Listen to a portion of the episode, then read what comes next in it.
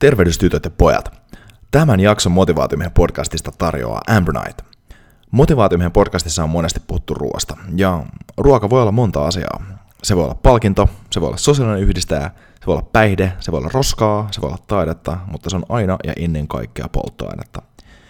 Ja koska se on aina polttoainetta, niin erityisesti silloin kun oma moottori on kovassa suoritustilassa, pitää polttoaine olla sen mukaista – ja Ambronite nyt on yksinkertaisesti maailman paras juotava superaateria, jonka avulla tankkaat itsesi suoriutumaan lähes mistä tahansa.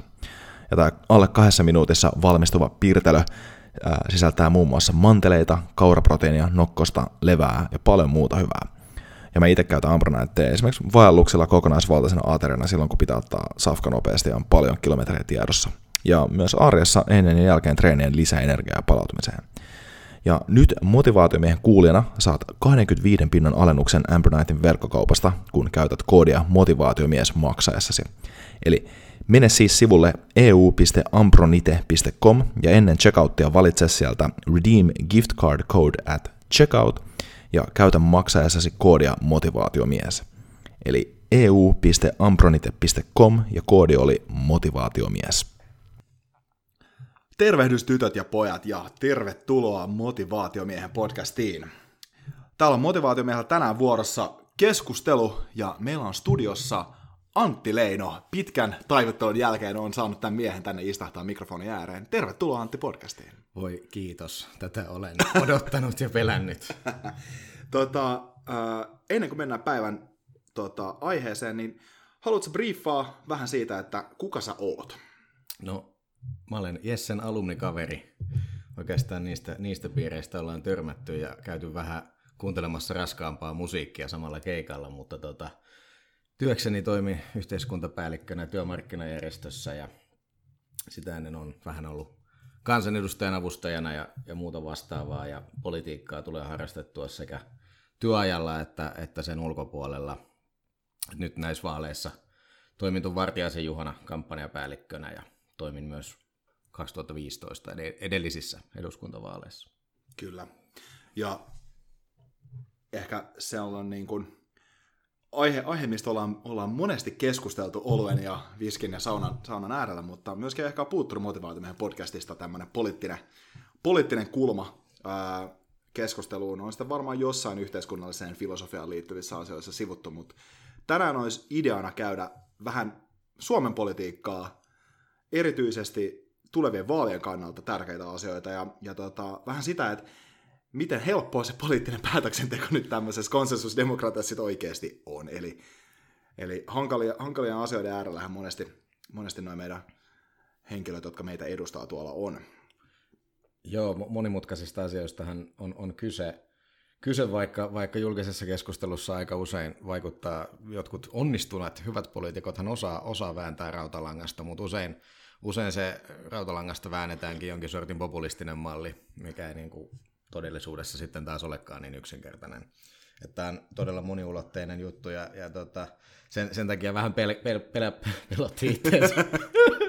Tänne, tällaisen podcastiin lähtee lobbarina yleensä on tottunut siihen, että on valmiit paperit ja materiaalit, joita on hiottu ja on, on mallit väännetty ja, ja argumentti on, on täydellinen ja tietää jo suoraan, että mitä vastapuoli tulee sanomaan ja mm. näin poispäin. Ja nyt on tässä käytännössä ilman mitään muistiinpanoja esiintymässä, niin tuota, Pelkkä, tässä, pelkkä bulletproof tässä, kahvi kädessä. Tä, pelkkä bulletproof kahvi kädessä ja jäätävä liar syndrome ja orastaa esiin.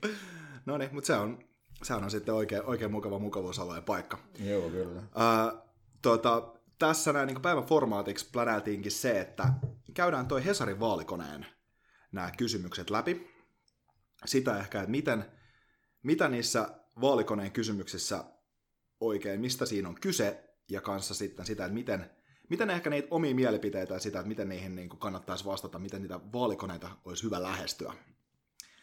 Eli tota, lähdetäänkö liikkeelle tuosta ensimmäisestä? Joo.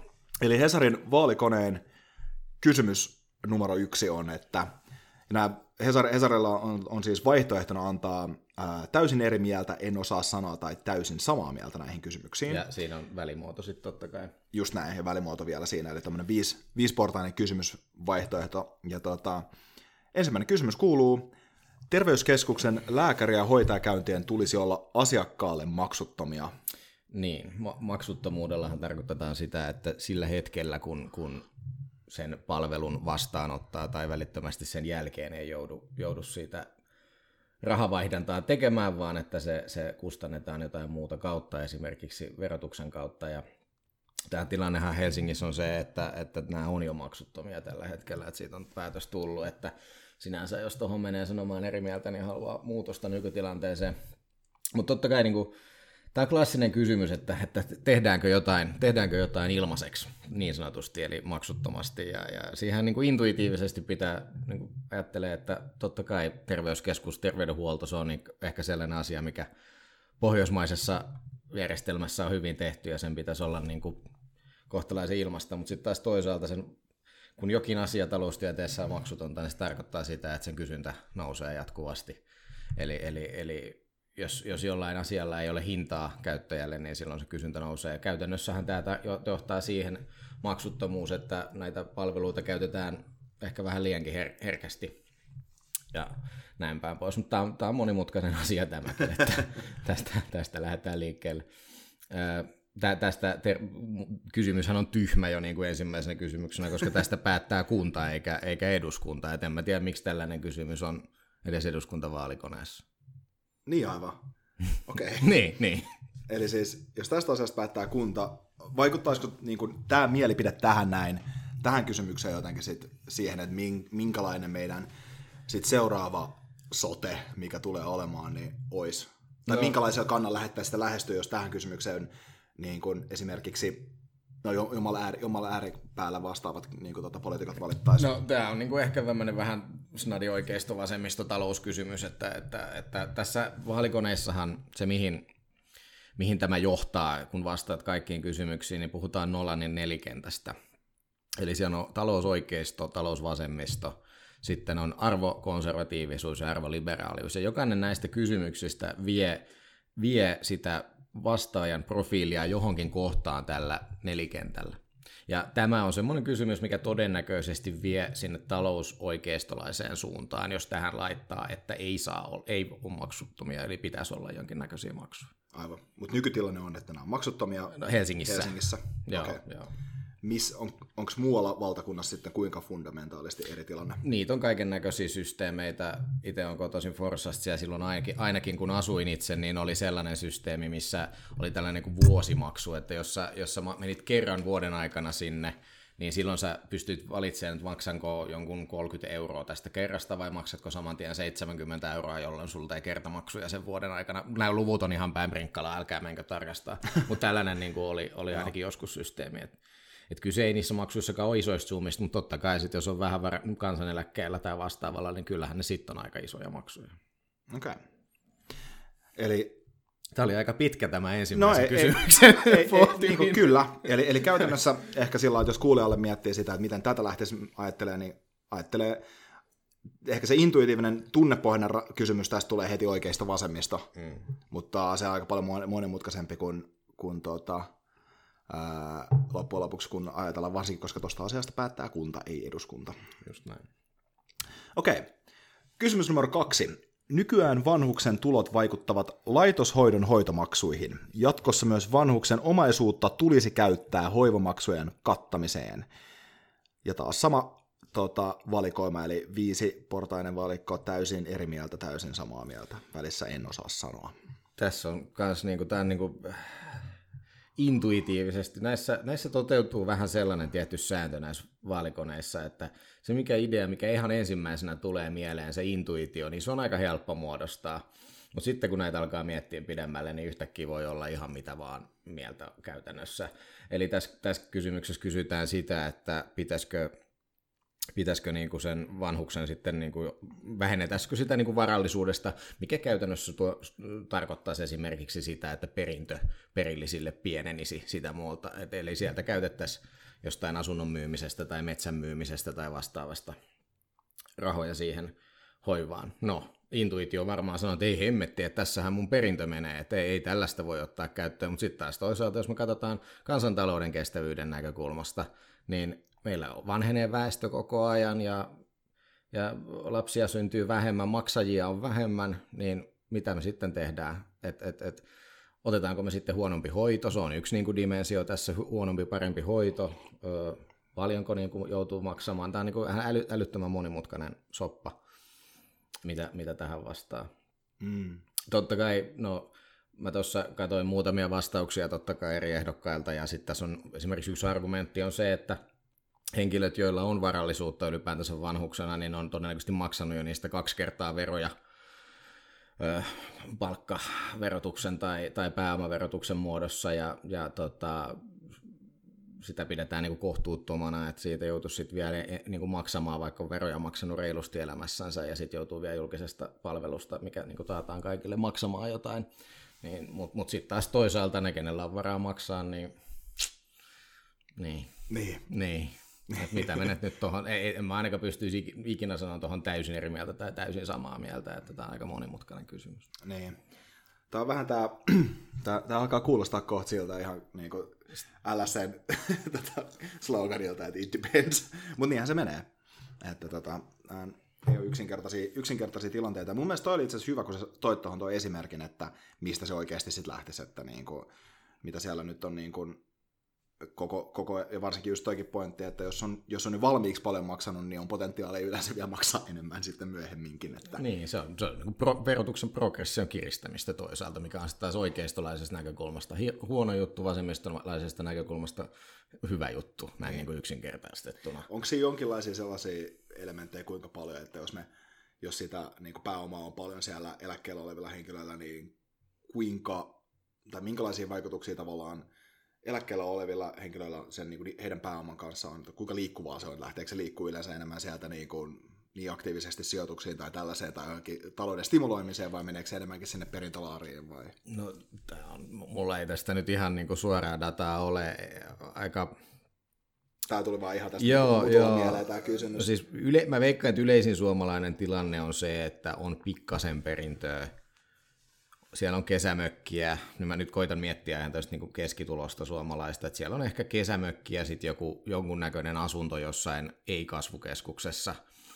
Ja tavallaan se on hirveän vaikea vetää se raja, että mikä nyt sitten on sellaista, mitä pitäisi lähteä sitten purkamaan, mutta mm. totta kai tässä on niin kuin hyvin voimakkaasti vastekkain myös niin kuin perillisten niin kuin intressit, että ihan varmasti perilliset haluaa sen kesämökin tai jonkun vastaavan, ja se tuntuu ihan käsittämättömältä, vaikka sitä tietysti omille vanhemmilleensa haluaisi mahdollisimman hyvää hoitoa, mutta kun raha puhuu, niin myös sukulaissuhteet vaikeutuu. Se on ihan niin kuin, niin, se kyllä. vaan menee niin. Ja kyllä toi niinku ajatuksena ehkä itsekin sieltä, että totta kai nämä vanhemmat haluaa jättää ne perinnöt niin. lapsilleen sitten. Niin, totta kanssa, kai ne haluaa.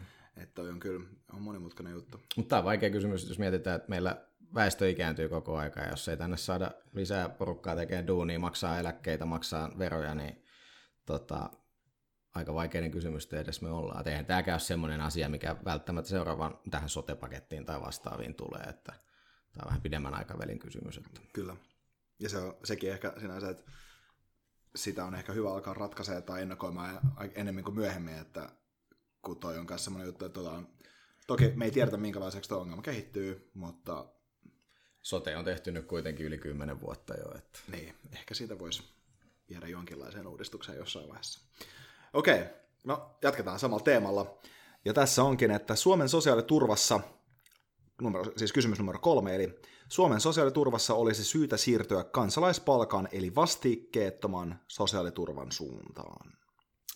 Niin, tämähän on aika, perustulohan on, mistä, mistä, mitä termiä käytetään, käytetään julkisuudessa, eli, eli kyse on siitä, että jokaiselle suomalaiselle maksettaisiin joku tietty könttäsumma rahaa, joka niin kuin loisi sen koko sosiaaliturvan perustan, ja sitten ne, ketkä on töissä ja, ja tienaa jotain, niin se sitten verotuksella tavallaan kerättäisiin pois. Eli se maksettaisiin kaikille, mutta sitten muutettaisiin verotusta sillä tavalla, että kun tulee tuloja, niin se tavallaan karsii sen sitten pois. Öö, Tämä on tosi mielenkiintoinen kysymys niin kuin tosi monesta näkövinkkelistä. Tämä niin kuin filosofinen kysymys se, että pitäisikö meillä, niin kuin, niin kuin miten me, miten me ylipäätänsä hoidetaan sosiaaliturva. Tässä on niin kuin vastekkain tämmöinen lutterilainen ajatus, että meillä pitää, jotain pitää aina tehdä sen saadun työn eteen. Sitten toisaalta meillä on vastakkain tämmöinen ehkä niin kuin tietynlainen utopistinen ajatus että niin, ja filosofinen oikeudellisuusajatus, että, että, että kaikkien pitää tulla toimeen, mutta niinhän toisaalta Suomen systeemissä aika pitkälti niin meidän köyhät ovat aika paljon paremmassa asemassa jo nyt verrattuna moneen muuhun maahan maailmassa – mutta tässä on niin monta dimensiota tavallaan, että Elon Musk esimerkiksi kannattaa perustuloa, koska hän on sitä mieltä, no niin, meni kolme, kauas me ollaan oltu, Musk on niin kuin mainittu. 15 minuuttia. 15 minuuttia, no niin, joo. Niin tota, tota, hän on sanonut sitä, että tulevaisuudessa meillä ei vaan yksinkertaisesti riitä osaaminen ihmisille automatisaatio ja robotisaation myötä tekemään niin kuin kaikkia töitä. Että meidän on pakko keksiä joku tapa, millä – millä tota, sitten pidetään niin kuin ihmiset jossain yhteiskunnassa kiinni, ja niin kuin perustulo on siinä yksi elementti. Öö, no okei, jos mennään vähemmän lennokkaaseen niin kuin talouspolitiikkaan, niin siellä on sitten monenlaista mallia ja esitystä Suomessakin ollut, erilaisia summia, ja yhteistä näille oikeastaan on ollut se, että aika, aika tota, niin kuin taloudellisesti kestämättömiä ne on ollut, niin kuin, että, että sellainen sellainen megasysteemi. Niillä on niin kuin tosi hyvät filosofiset perusteet ja niin kuin tosi hyvät niin kuin tällaiset ideologiset perusteet on olemassa, mutta niin kuin taloudellisesti ei mulla ainakaan tullut yhtään vastaavia realistista mallia, että mitä perustulo toimisi. Mitä kaikkea se perustulo ns. korvaisi pois? No tämä nyt, mä en ole hirvittävän suuri sosiaalipolitiikan asiantuntija, mutta tota, se olisi, siihen tulisi todennäköisesti, siis sehän ongelma on se, että niinku perustulon lähtökohtaisesti pitäisi olla sellainen, että se korvaa kaiken. Eli se on niin kuin basic income, joka mm. korvaa kaikki muut. Mutta vielä, mut silloin sen pitäisi olla joku tuhat euroa niin kuin vähintään kuussa. Et, et, ja kun mietitään, että meillä on tällä hetkellä sellainen asumistuki, onko se 600 euroa vai mitä, mitä tällä hetkellä per pää, ja sitten siihen otetaan niin kuin toimeentulotuki mahdollisesti no sitten on tietysti ansiosidonnainen työttömyysturva ja muita, nehän on hemmetisti isompia summia, mm. mutta niissä on joku vastikkeellisuus, minkä takia ne niin toimii.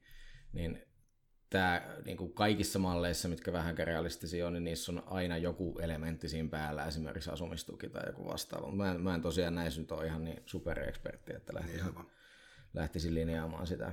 Eli silloin se ei käytännössä olisi enää se kansalaispalkka, jos se niin Niin, niin, niin, ei se sitten ole enää se kansalaispalkka, Siinä jos siihen pitää laittaa hirveästi asioita päälle. Niin. Että, että tota, tämä on niin ideologisesti ja filosofisesti mielenkiintoinen keskustelu, missä on niin isot teknologian kehitykset, robotisaatiot sun muut, mm.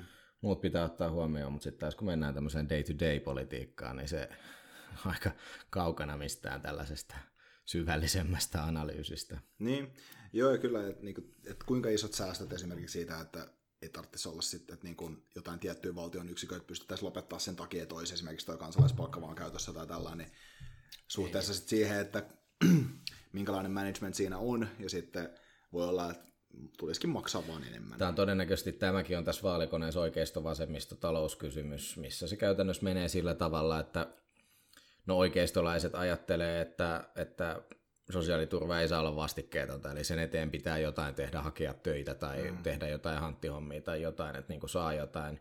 Sitten vasemmiston ajatus on taas se, että jos ihmisille turvataan, turvataan se peruspalikat kondikseen, niin se niin kuin saa ihmiset nousemaan sieltä mm. niin kuin syövereistä ja tuntemaan olonsa tärkeäksi. Tässä on tällaisia isoja näkemyseroja myös, myös niin kuin ihmis, sen perusluonteesta jopa. Niin Mutta tämä ehkä kuvastaa taas jälleen kerran sitä, että mitä syvemmälle alkaa näihin kysymyksiin mennä, sitä vaikeammiksi ne niin kuin muuttuu. Mm, kyllä, koska loppujen lopuksi toi on niin, oikeastaan se, että kannattaa, kannattaako keppiä vai porkkanaa ihan niin kuin lyhyesti tulee tuossa noin. Että tota, että se tuki tulee oikeiston puolelta, se on ehkä enemmän se keppi ja vasemmiston puolella se on ehkä enemmän se porkkana, mutta toisaalta se keppi saattaa ohjaa oikeiston puolella sitten siihen nopeampaan isompaan porkkanaan, mikä saattaa tulla sieltä ja, ja niin edespäin. Että onneksi on yksinkertaisia. Mutta oikein jännä juttu, siis sillä nyt me ollaan, kolm, me ollaan kolmannessa kysymyksessä ja, ja, ja, ja kaksi näistä kysymyksistä oikeastaan sellaisia, että ne ei ole millään tavalla relevantteja ehkä seuraavaa hallitusohjelmaa. Ei, ei olekaan. Et... Tämä perustulokokeiluhan on ollut jo nyt. Tämä perustulo on sinänsä niin kuin, se on sinänsä relevantti kysymys kyllä. Mm. Että sitähän on kokeilu jo nykyinen hallitus tehnyt ja en tiedä mitä seuraava hallitus keksii. Mutta noin kaksi ensimmäistä nyt ehkä oli vähän sellaiset, että what are you doing?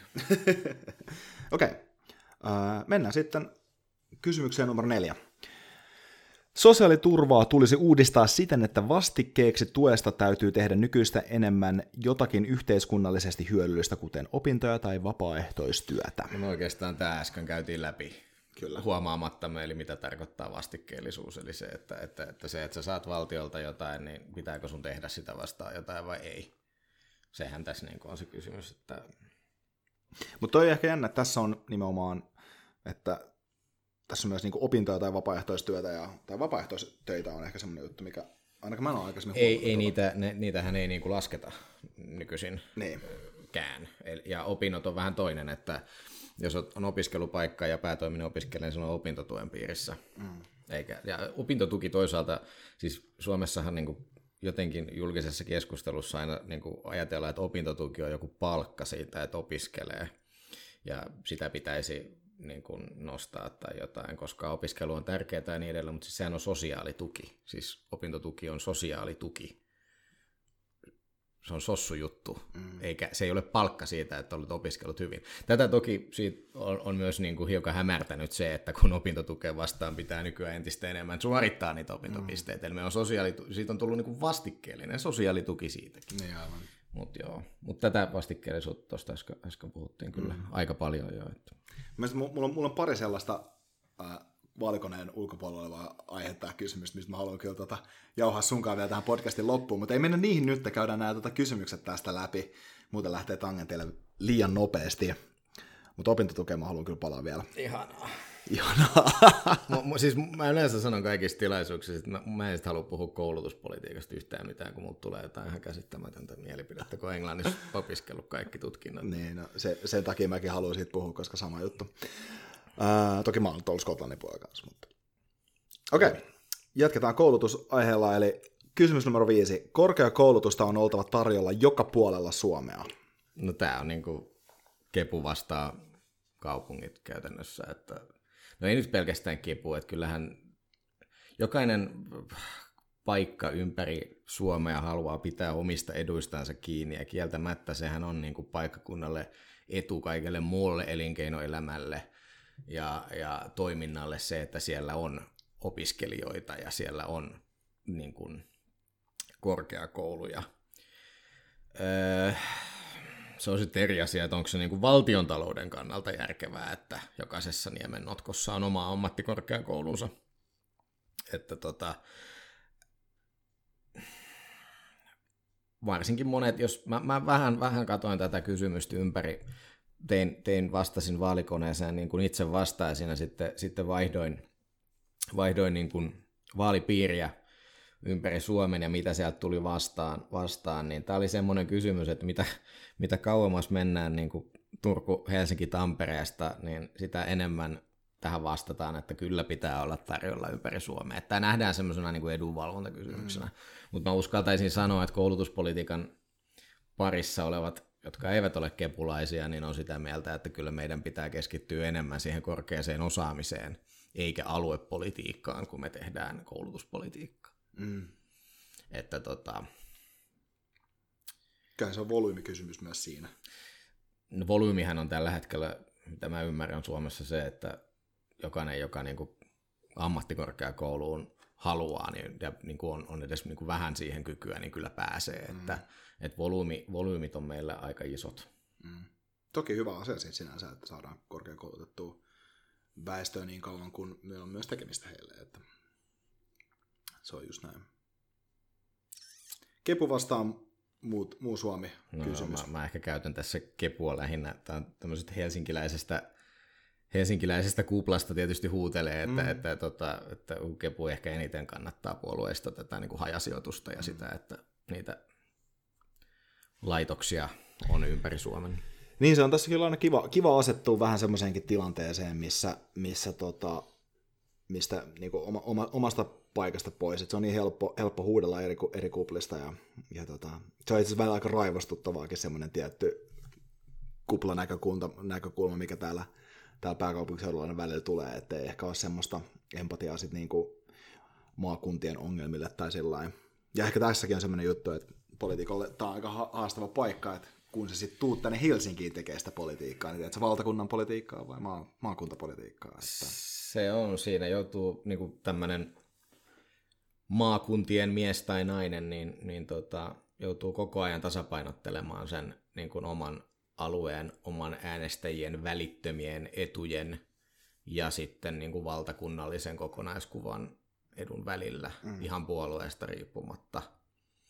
Tietysti se on niin kuin joillekin helpompaa, että no, just tässä mainittiin Kepu, niin heillä on paljon tällaisia niin kuin maakuntien, maakuntien suuria nimiä, jotka, jotka sitten tulee, ovat, saattavat olla hyvinkin, hyvinkin kuuluisia siellä niin kuin omilla kotikonnuillaan, ja sitten kun ne tulee Helsinkiin, niin täällä saattaa jollain nimeltä, ma, nimeltä mainitsematon loppari ja kahden vuoden jälkeenkään muista jokaisen niin kuin maakunnan edustajan nimeä ja mm.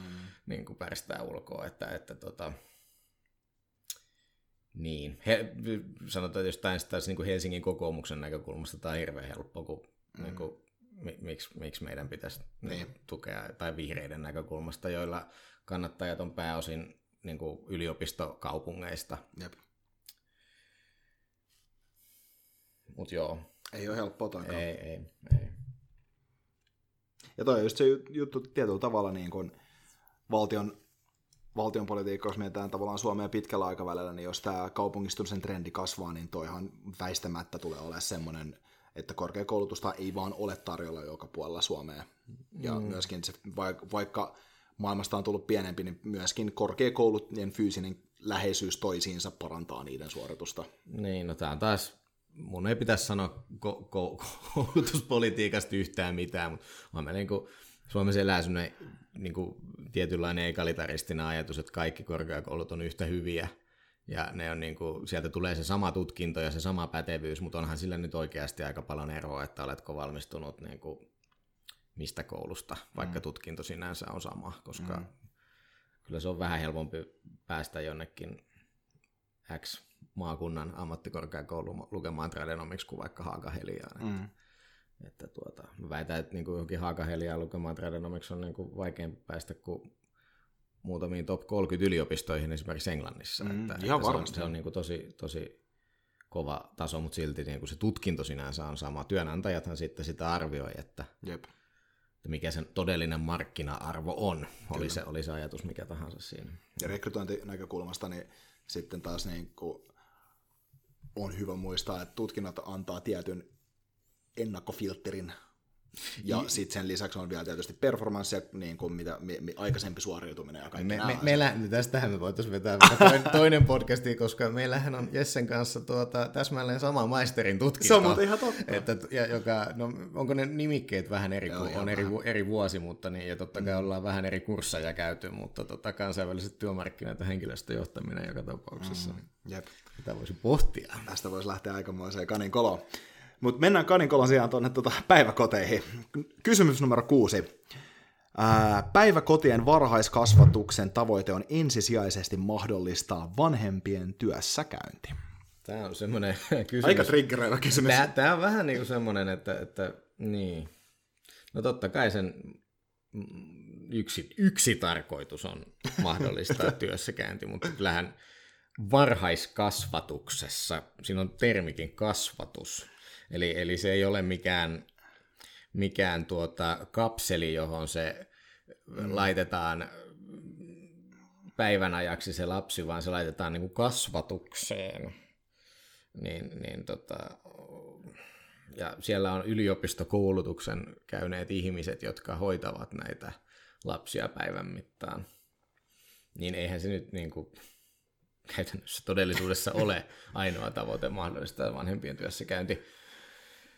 siis jos, jos tämä kysymyksen, niin kuin, pelkästään tuon kysymyksen itsessään purkaa, niin toi alkaa niin. kuulostaa, toi, niin kuin, toi alkaa kuulostaa niin kuin Hesarin huonoimmilta klikkiotsikoilta niin kuin jo siinä vaiheessa. Joo, joo. Et, et, niin kuin totta kai se pitää mahdollistaa. Se edistää, edistää niin kuin sukupuolten tasa-arvoa ja muuta, että, että se voidaan Suomessa sen niin kuin varhaiskasvatukseen hoitoon lasten laittaminen on paljon halvempaa niin kuin mm. monessa muussa maassa. Englannissa esimerkiksi maksaa aivan älyttömästi ja Yhdysvalloissa, missä sitten tällainen kotiäitikulttuuri myös sitten kukoistaa ehkä osittain, osittain siitä syystä.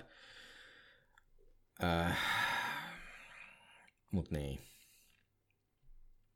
Mutta sitten toisaalta voidaan, joku voi lähteä jostain vähän oikeistolaisemmasta konservatiivisesta näkökulmasta sanomaan, että mä haluan kasvattaa itse mun lapseni, että tämä on nyt niinku tällaista julkista aivopesua, että me laitetaan skidit johonkin yhteiseen päiväkotiin, missä ne, niihin pumpataan tietynlaisia arvoja tai muuta toimintatapoja. Niin. Et, et tällainen on myös mitä, mitä niinku, kun kritisoidaan Jos mietitään tätä, kasvatusta. niin kuin siis, onko tämä kysymys oikealta vai vasemmalta vai mistä, mikä tämä vertailu tässä oikein on, koska tämä on Tämä, tämä asettaa sen, että ensisijaisesti työssäkä, vanhempien työssäkäymisen mahdollistaminen on se pääpointti, mutta tämä ei ole, niin kuin, mun mielestä poliittisin linjoilla tämä ei ole mitenkään ihan superselkeä kysymys. Ei, ei olekaan. Ei ole, ei ole superselkeä. Siis totta kai tämä, tämän vaalikoneen algoritmi vie johonkin suuntaan, mutta mä en ihan varma mihin tämä vie.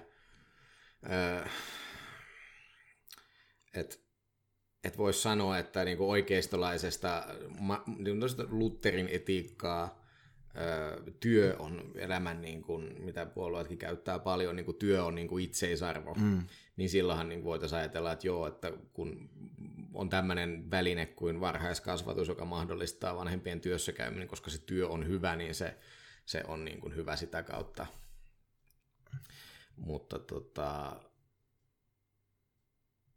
niin, mä, mä us, ehkä, jos tällä nyt lennosta miettii, niin toi saattaisi olla, että jos laittaa oikein, niin kuin, ei, en, mä, en, mä en suoraan sanoa tiedä, että mihin suuntaan tämä menisi. Joku fiksumpi varmaan mm. sen osaa sanoa, mutta tämä on jotenkin niin, niin monimutkainen kysymys. Tämä voi olla itse asiassa konservatiivi-liberaali asteikolla, niin kuin mä just tuossa äsken sanoin, että tota, niin kuin konservatiivipuolella pidetään sitä, että, että on tämmöistä kasvatusta niin kuin julkisen tai julkisen tuottamana tai hankkimana, niin, niin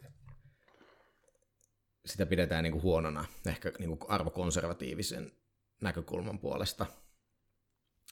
Kun sitten taas arvoliberaalissa näkökulmassa ehkä suositaan enemmän sitä, että on tällainen, tällainen niin kuin mahdollisuus saada antaa sille lapselle vähän isompaa niin kuin käsitystä maailmasta, mm. mennä varhaiskasvatukseen. Mutta tonki pystyy taas sitten tota no, niin vasta, vasta argumentoimaan, että mitä liberaalia siinä on, että tuputetaan samoja kasvatusmetodeja kaikkiin Mä veikkaan, skideihin, että miksei kaikki ole niin kuin monipuoli. Niin, että tämä, niin kuin, Tämä onkin pakko myöntää, että tähän ehkä joutuu itsekin itse vastaan, että en osaa sanoa. mä, mä ehkä sanoisin, mä, mä, no siis jos me niinku, kun me tiedetään, että en mä osaa sanoa se ensisijaisesti, että Niin. mä, mä vastaisin tähän osittain eri mieltä, koska mm. mä tiedän, että ei se kasvatuksen tavoite ensisijaisesti ole mahdollista työssäkäynti, vaan se on kasvatus Jep. tavoite. Et, et niin kuin jos vastataan suoraan kysymykseen, niin tähän Sitten ei voi, ei voi sanoa muuta kuin, että eri mieltä. mm, joo, kyllä se on totta, koska ei se nyt pelkästään sitä ole. Okei. Okay. Kysymys numero seitsemän. Kun perhevapaita uudistetaan, tärkeä tavoite on kasvattaa vain isälle suunnattua kiintiötä. Niin. Sekin Tässä, tässä on itse asiassa aika suora, suora kysymys. Tämä on yksi niin kuin, suoremmista tähän asti. Että, eli pitäisikö, pitäisikö perhevapaa-uudistuksessa olla, olla tota, sellainen niin kuin, kiintiö, mitä ei saa ollenkaan, jos toinen ei sitä käytä. Eli, eli jos puhutaan vaikka tällaisesta vaikka 5 plus 5 plus 5 mallista, niin siinä tarkoitetaan sitä, että niin kun, no käytetään nyt tällaisia heterotermejä, eli äiti saa 5 viisi kuukautta, isä saa viisi kuukautta ja sitten se loppu viisi kuukautta niin ö, saa päättää keskenään, mutta siinä on niinku se yksi vitonen on niinku pakko ottaa toisen, eli, eli se toinen ei voi käyttää niitä kaikkia 15, mm. vaan, vaan siitä niinku on, se jää sitten kokonaan käyttämättä se joku ö, aika, jos se toinen osapuoli ei sitä käytä. Siitähän tässä on kyse, eli, eli, eli luotaisiin tuollainen kiintiö. Ja niin kuin, kyllähän tässä perhevapaa-järjestelmän uudistuksessa tulee olemaan tällainen jonkin sortin Mm. kiintiö aivan varmasti, koska se on tietynlainen arvoliberaali konsensus Suomessa tällä hetkellä, että, että kun perhevapaita käyttää 90 jotain prosenttisesti naiset, että se on niin kuin hyve itsessään, että saadaan isät myös niin kuin hoitamaan skidejänsä ja se, se edistää tasa-arvoa työmarkkinoilla etenkin naisilla, että, että kun, siellä, kun se on todennäköisempää, että isä jää perhevapaalle, niin sitten se on öö, se jakaa sitä työnantajariskiä miesten ja naisten välillä paremmin ja näin edelleen. mitkä puolueet tässä olisi niin kuin eri mieltä tästä Tää, tässä, on, tässä on aika voimakas konservatiivi, liberaali tota noin, niin, asettelu, että tämä perhevapaudistushan nyt kaatui tämän hallituksen aikana, kun sitä koitettiin, ja se kaatui käytännössä perussuomalaisia keskustaan. Okay. Että, että kokoomuksessa, kokoomuksessa, vaikka kokoomus on ehkä niin kuin arvokentällä siellä niin kuin ääripäät on niin kuin tosi kaukana toisistansa arvoissa, että on niin kuin hyvin arvokonservatiivisia ja hyvin arvoliberaaleja, mutta kokoomuksen ehkä se kuitenkin mun käsittääkseni isompi massa olisi ollut niin kuin uudistuksen kannalla, mutta sitten keskusta ja perussuomalaiset tai nykyisin siniset, niin on sen verran arvokonservatiiveja, että he eivät olleet niin kuin valmiita tähän uudistukseen. Seuraava hallitus tulee tämän tekemään, koska se on väistämättä että arvoliberaali. Me käytetään nyt sitä Nolanin kenttää, kenttää mitä tämä testi käyttää. Et, et seuraava hallitus tulee väistämättä olemaan arvoliberaalimpi kuin nykyinen. Ja jos kuulijat haluaa käydä tuon kentän kattoon, niin se löytyy siis vaan, jos googlaa Nolanin, Nolanin nelikenttä. Joo. Kyllä. Eli, eli koska se on se, käytetään sitä sen takia, että nämä kyselyt käyttää sitä. Eli liberaali, konservatiivi, vasemmisto, oikea on ne Joo, akselit siinä. Kyllä. Yes. Se, ne, täs, tämä kysely myös käyttää vihreyttä, muistaakseni. Mä muistan, Ylen vaalikone ainakin käyttää myös niin kuin vihreyttä jonain omana akselle, mutta se vasta onkin kontroversiaali, että lasketaanko me ydinvoiman kannatus tai vastustaminen niin kuin vihreydeksi, että siinä on mutta mut, ei mennä siihen vielä. Ellei täältä ole tulossa kysymystä siihen. niin, no mä en muista, että oliko täällä Yes. Eli tota, mennään numero, kysymykseen numero kahdeksan. Kotihoidon tukea ei saa lyhentää nykyisestä lapsen kolmesta ikävuodesta. Niin, no tämä on ainakin käytännössä arvoliberaali, arvokonservatiivi keskustelu, eli, eli tota, kotihoidon tukea käyttää 90 jotain 5, 8, 98 prosenttia, siis naiset mm. pelkästään, eli, eli tota, liberaali argumentti on se, että tämä pitää naisia poissa työelämästä, arvoliberaali argumentti, ja sitten taas konservatiivinen argumentti on se, että kun lapsia kasvattaa kotona, niin se on niin kuin arvo sinänsä ja kyllä sitä pitää jollain tavalla tukea. Nykyinen hallitus ei pystynyt tätä purkamaan, tätä kotihoidon tukea, tai edes lyhentämään sitä. Taloustieteilijät on aika pitkälti sitä mieltä, että tämä on niin kuin naisten, etenkin maahanmuuttajanaisten niin kuin työllistymistä erittäin paljon haittaava, mm. haittaava tuki tuki. Asia, sehän ei, ei ole niin kauhean yksinkertainen, että et sitten taas toisaalta onko se oikein, että jos meillä on niin vähätuloisia naisia, niin sit niitä niin potkitaan persiille mm. entisestään, että, että otetaan tukia pois ja näin päin pois. Mutta taloustieteellinen argumentti sanoo aika pitkälti, että tätä pitäisi lyhentää tai se pitäisi poistaa kokonaan. Okei. Okay. Eli onko tämä kanssa nyt on niinku oikea vasen kysymys enemmän, vai onko tämä se arvoliberaali Tämä on arvo, arvo, arvo ehkä enemmänkin. Okay. Mä, mä väittäisin, että tämä on arvokysymys. Eli konservatiivi sanoo, että kotihoidon tuki pitää olla ennallaan, ja liberaali sanoo, että pitäisi ottaa pois. Ja. Vaikka siinä on tuo oikea vasen siinä on, siinä on talouselementti niin kuin, myös olemassa, joo. mutta mä väitän, että tässä kyselyssä se on enemmän arvo, arvo, arvokysymys. Alright. Kysymys numero yhdeksän. Suomessa tulee asettaa kansalaisille henkilökohtainen hiilibudjetti, jossa määritellään hiilijalanjäljelle enimmäisraja. Nyt päästiin vihreälle puolelle. Ei, mä, mä en edes tiedä, mitä tämä tarkoittaa, tuo henkilökohtainen hiilibudjetti. Et sen, mä, sen mä tiedän, että niinku jos, jos me niinku ilmastonmuutokselle jotain tehdään, niin kaikki näköiset päästökaupparatkaisut ja tämmöiset hyvitysmaksut, jossa ostat jotain, mikä kuormittaa ympäristöä, niin sä pystyt hyvistämään se jollain maksulla, jolla sitten istutetaan metsää tai tai jotain muuta, niin sellaisten olemassaolo mä niin kuin ymmärrän ja ne on erittäin hyviä systeemejä, mutta mä en ihan suoraan sanottuna tiedä, mitä tämä henkilökohtainen hiilibudjetti niin kuin tarkoittaisi. Mm. Niin.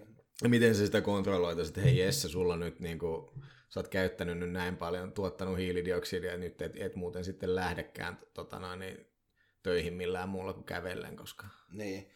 Niin, en mä tiedä, olisiko se sillä tavalla, että jos jostain syystä vaikka niin kuin tuolta voisi hakea kaupasta, kyllähän esimerkiksi joku Nordea Wallet ja OP, mikä se nyt onkaan, se softa näyttää sulle, että kuinka paljon saat, se voi eritellä sen datan, mitä sä oot vaikka lihaan laittanut, tai li, kuinka paljon sä oot syönyt lihaa tai ostanut lihaa, niin tonhan, tota, tota kautta voisi sanoa, että sun hiilijalanjälki on ollut suurempi tietyn arvion mukaan, ja joka johtaa sitten siihen, että toi viesti voisi mennä automaattisesti vaikka verohallinnolle, joka nostaa sun veroprosenttia sitten, kun sä oot ylittänyt sun hiilibudjetin tai jotain tällaista.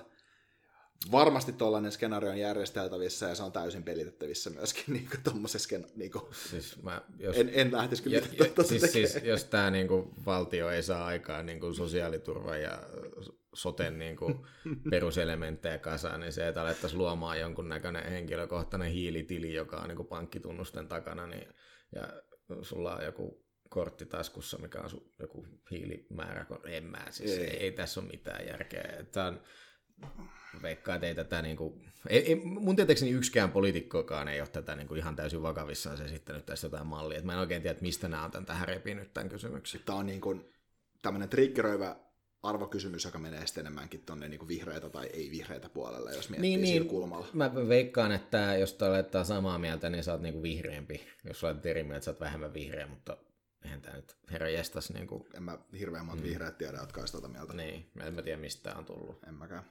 Okei. Kysymys numero 10. Päästiin ydinvoimaan. Eduskunnan pitäisi antaa lupia uusille ydinvoimaloille. No, jos nyt saisi ensin vanhatkin valmiiksi, niin... Ää, niin, miten, miten suhtautuu ydinvoimaan? Ei, ei tuota hiilidioksidipäästöjä. Niin. Onko se, onko se vihreitä vai ei? Mm. Et, et, et, tota, klassisesti on ollut vi- hyvin vihreää vastustaa ydinvoimaa, mutta tota, sitten taas toisaalta niitä, tämä monimutkainen kysymys, me on tehty ydinvoimalan valmistaminenkin on aika vaikeaa, niin kuin nyt on nähty, että tässä voisi olla esimerkiksi nämä tällaiset pienreaktorit, jotka tuottavat ainoastaan lämpöenergiaa, niin ne saattaisi olla niin kuin Suomessa aika fiksukin ratkaisu, että pystyttäisiin kaukolämpöä tuottamaan, tuottamaan niin kuin näillä pienreaktoreilla, jotka on niin kuin käsittääkseni vielä huomattavasti turvallisempia kuin tällaiset klassiset sähköntuotto, tuottoreaktorit, mutta tämä nyt on niin kuin mun mielipide.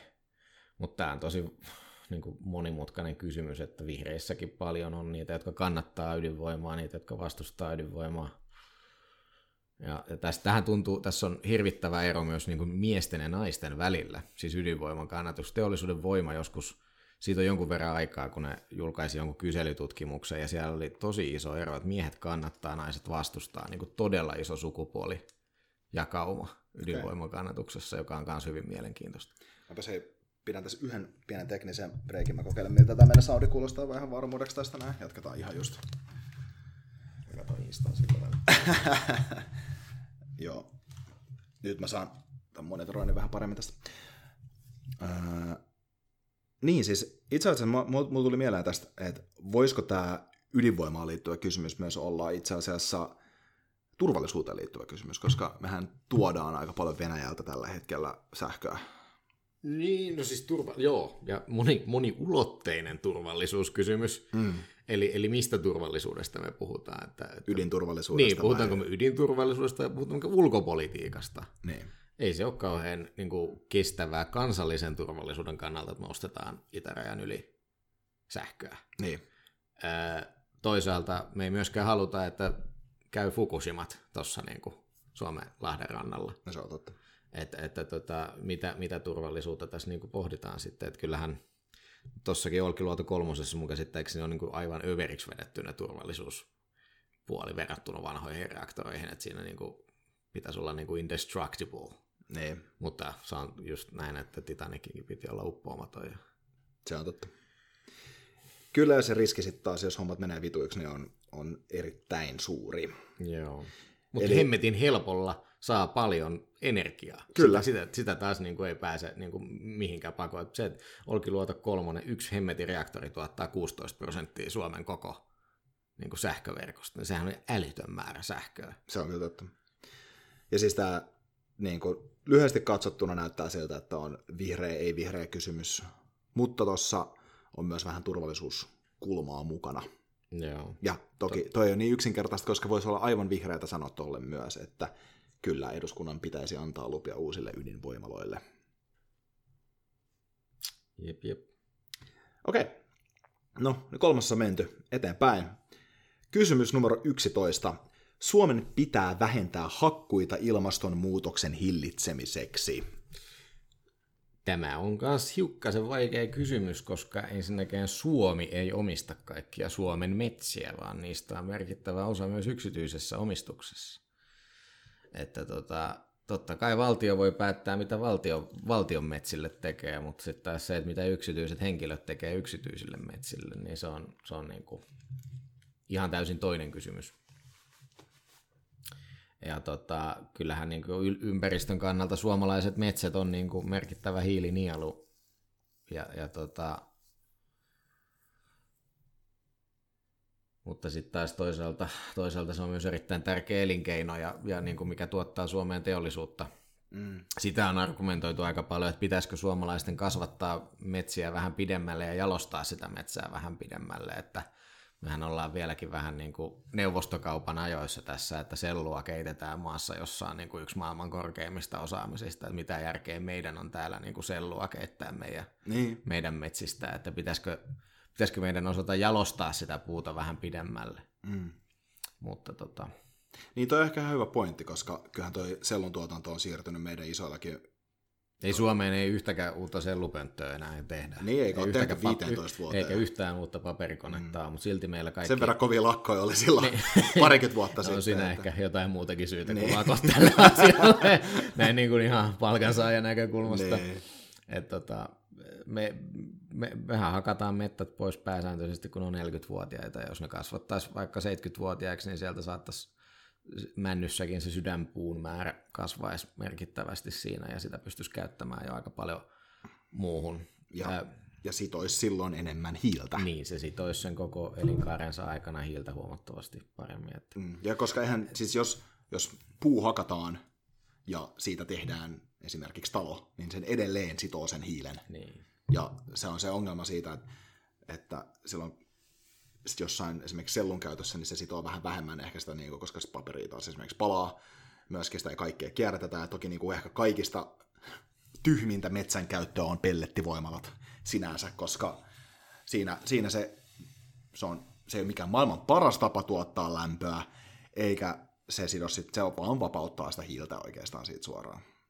No niin, niin. Et periaatteessa, onhan se kiva, ja toki niin kuin, en, en, en itse tätä, niin pien, pienpuun polttohan on Suomessa ihan älyttömän paljon tuottaa hiilidioksidipäästöjä, varsinkin siis niin kuin pienemmissä kunnissa mök, mökkeily ja tällainen, että on se kiva se takka tuli, mutta ei se nyt ole ihan niin, kuin, niin yksinkertaista tämäkään. Juttu. Ei, ehkä, ehkä tässä hakkuukysymyksessä mun mielestä enemmän kyse on siitä, että mikä on niin kuin laatu, mi, mi, niin kuin laatukysymys, miten me hakataan metsiä ja milloin, missä vaiheessa metsän elinikää kuin se, että me vaan niin kuin yksinkertaisesti sanotaan, että hakataan vähemmän tai enemmän. Niin, aivan. Okei, eli onko tämä nyt vihreä, ei vihreä kysymys? Onhan tämä. Että mä se veikkaan, että jos sanoo, että hakkuita pitäisi vähentää, niin saat enemmän vihreää. Jos sanot, että ei, niin olet vähemmän vihreää. Just näin.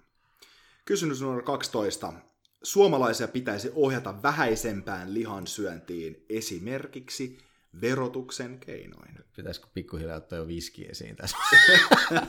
Me ollaan molemmat Jessen kanssa paatuneita lihansyöjiä, mutta ehkä, ehkä ollaan molemmat sellaisia lihansyöjiä, että me ei niinku ihan sikanauta jauhe lihaa vedetä niinku massatuotantoa lihaa. Mm. Että, että tota, Tämä on ihan suora vihreä kysymys jälleen kerran.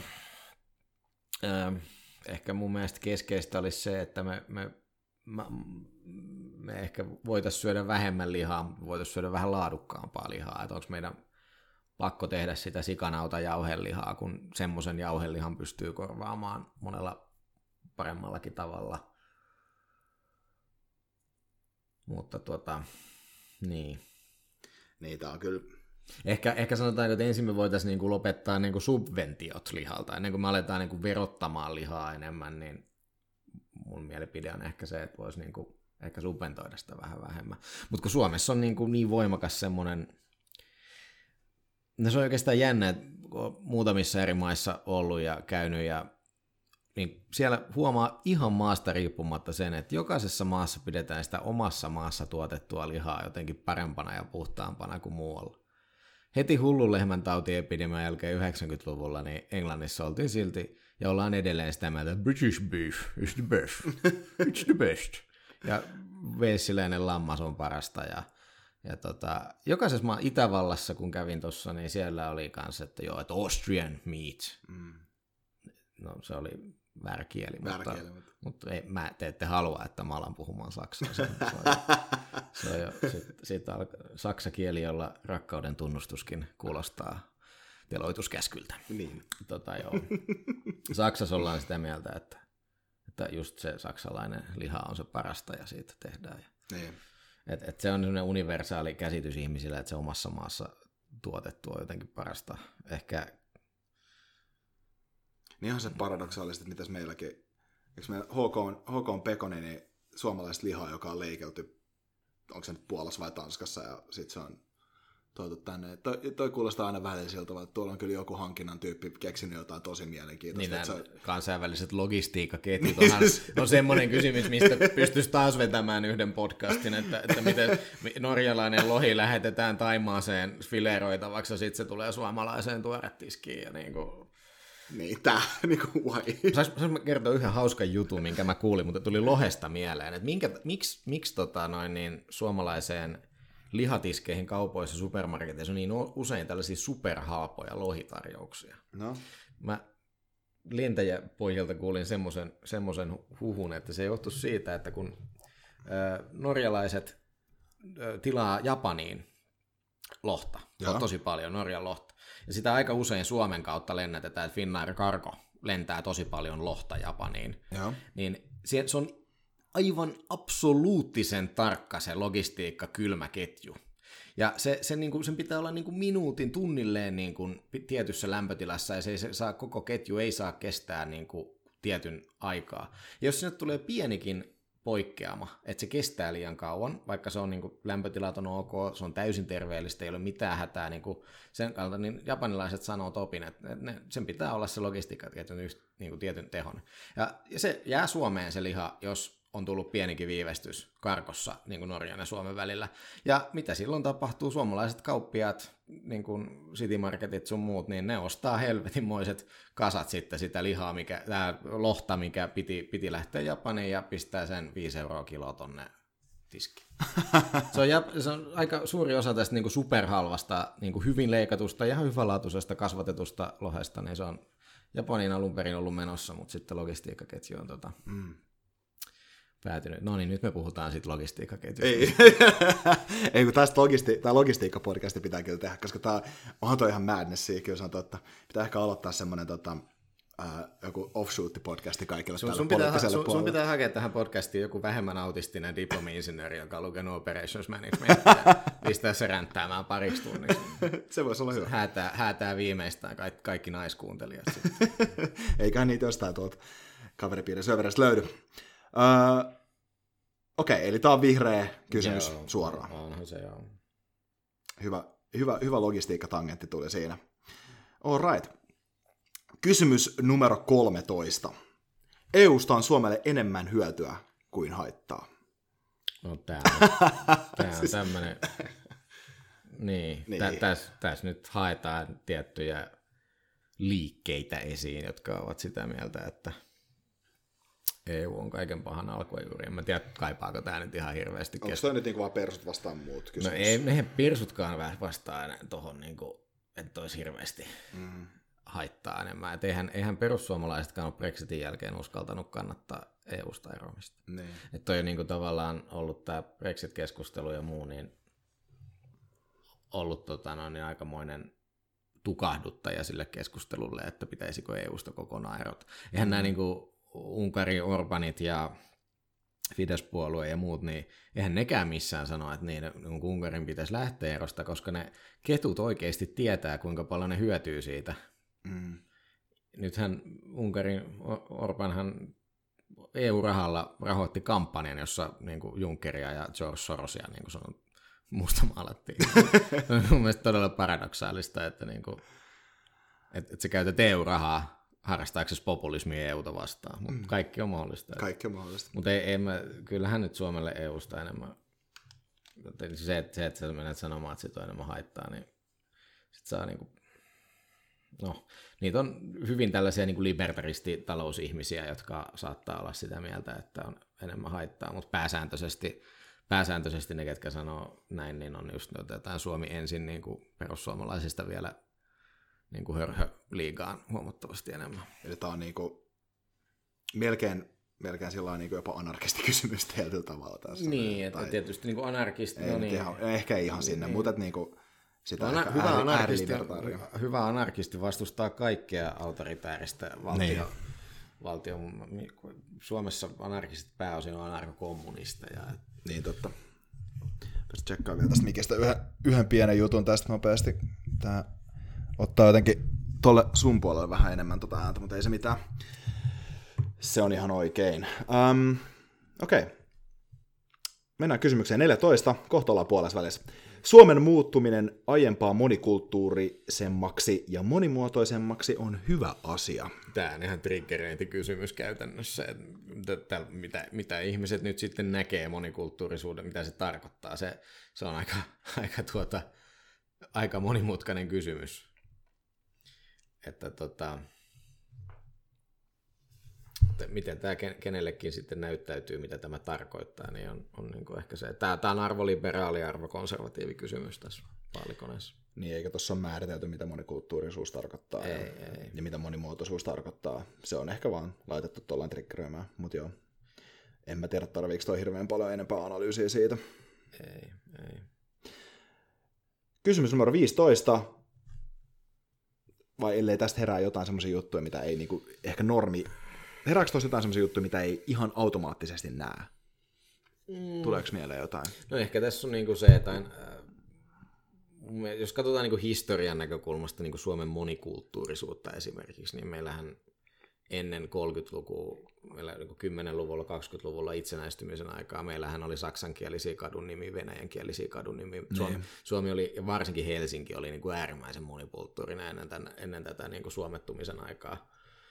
Ja, ja tota, sitten, tuli, sitten ensin tuli niin kuin Suomi, Suomi niin kuin kansallisidentiteetin nousu, ja silloin muutettiin katujen nimiä Erikin kaduiksi ja Kalevan kaduiksi, Lönnruutin kaduiksi, en edes muista mitä ne oli aiemmin, mutta ne oli jotain ihan muuta, ja keksit, no, niin kuin tuli tämä kansallinen identiteetti, ja nyt taas niin kuin globalisaation myötä ollaan siinä tilanteessa, että kansallisvaltioiden valta alkaa murentua, ja enemmän aletaan puhumaan megatrendeistä kaupungistumisesta. Meillä itse asiassa onkin enemmän niin kuin Helsinki ei skabaa, Helsinki ei skabaa muun Suomen kanssa, Helsinki skabaa Tukholmaa ja Tallinna ja muiden kanssa. Se on niin kuin ihan different game ja siellä niin kuin tämmöinen moni, Helsingissä monikulttuurisuus ja tämä on niin kuin arkipäivää eikä mikään niin kuin sinänsä kysymys. Niinpä.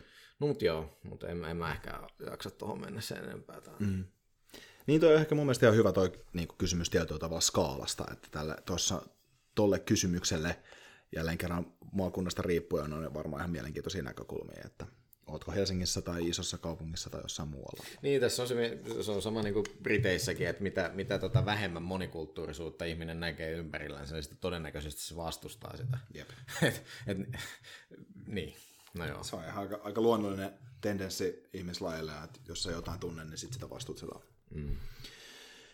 Kysymys numero 15. Ulkomailta tuleville opiskelijoille pitäisi myöntää oleskelulupa koko tutkinnon suorittamisen ajaksi. No, tämä on ihan spurdospärdelainsäädäntö tällä hetkellä Suomessa, että niinku miettikää, että me otetaan tänne opiskelemaan ihmisiä ja sitten me niinku vaikeutetaan sitä, että ne saa jäädä tänne töihin, niin kuin come on. Jep. Niin. Tuossa ei ole mitään järkeä. Että, kyllä. et, et jokainen, joka nyt vähänkin tiedostaa ja haistii valoa ja ääntä, niin, niin kuin tajuaa, että Jep. Koska loppujen lopuksi, jos me, jos me jotain halutaan sitä työperäistä maahanmuuttoa, niin, Just näin. niin kuin ton, me, että me ei myönnetä oleskelulupaa koko tutkinnon suorittamisen ajaksi, niin me toimitaan niin kuin, tänne tulee se on vaan niin kuin, EU-alueen ulkopuolelta ihminen opiskelemaan, sitten me, se valmistuu Suomesta veronmaksajien rahoilla, Jep. ja sitten me niin kuin ollaan, että ei, ei, jos ei sulla nyt ole heti, heti niin kuin työpaikkaa ja kaikki viisumianonnukset ja kaikki tehtynä, niin sä lähdet helvettiin, ei siinä ole mitään järkeä. ei siinä ole mitään järkeä.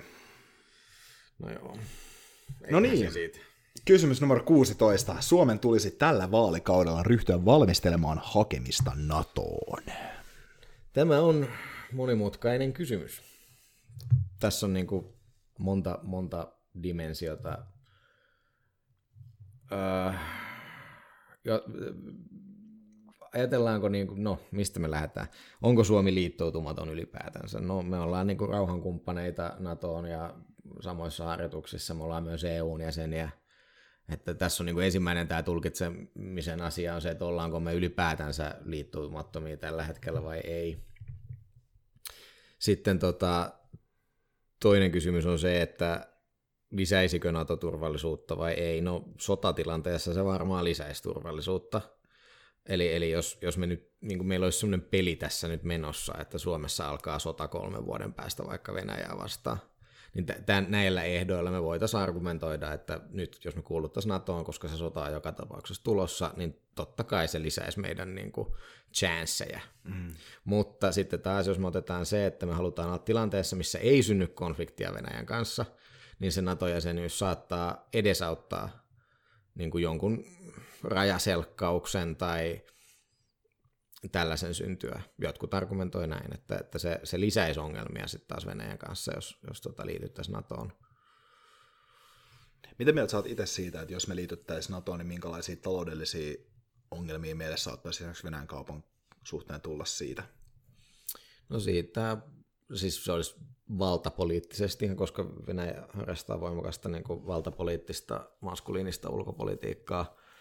Välittömiä seurauksia todennäköisesti tulisi että et, et siellä jo, jonkinnäköisiä manöövereitä ihan varmasti Venäjä tekisi sitä, koska, koska se olisi heille niin kuin arvovalta tappio. Mm. Että he ovat saaneet Suomen pysymään, pysymään ulkona, ulkona Natosta vuodesta 1945 lähtien, niin tota, se olisi heidän, heille, heidän niin tämmöinen miehisyytensä olisi siinä koetuksella, jos, jos näin tapahtuisi, että heidän olisi niin pakko jollain tavalla reagoida siihen. Sitä mä en tiedä, millä he siihen reagoisivat. Mm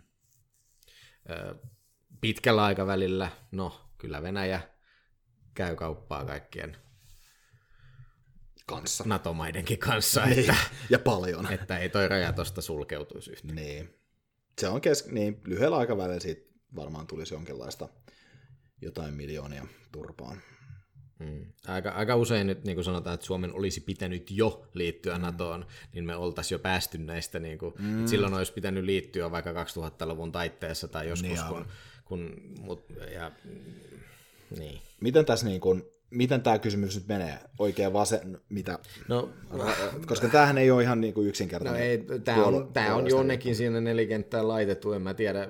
Mä veikkaisin, että oikeisto on enemmän Naton kannalla ja vasemmisto enemmän sitä sitä tota vastaan.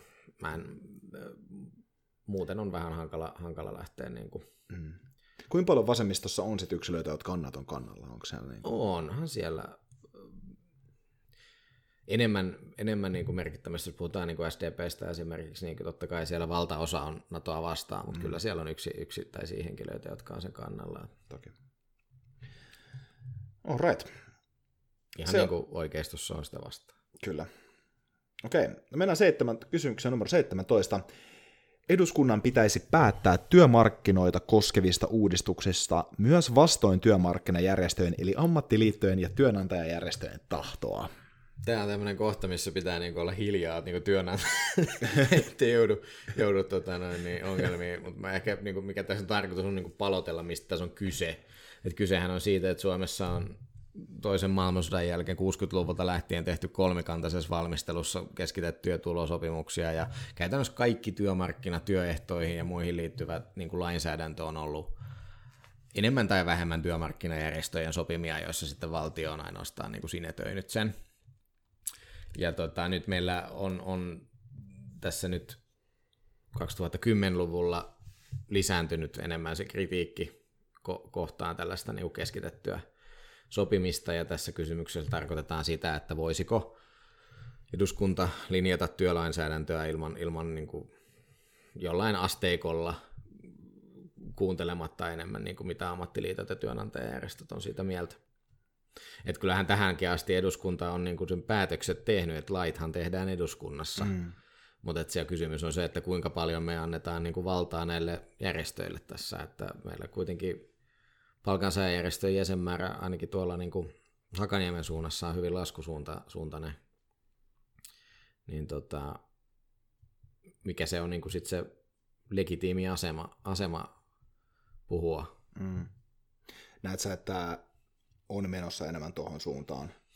No se on yleiseurooppalainen kehitys, mm-hmm. on, on desentralisaatio. Eli, eli, eli se se on niin kuin ihan halki länsimaiden on niin kuin maasta riippumatta se kehitys on sitä, että sitä, sitä tota, työmarkkinajärjestelmää viedään vähemmän keskitettyyn suuntaan.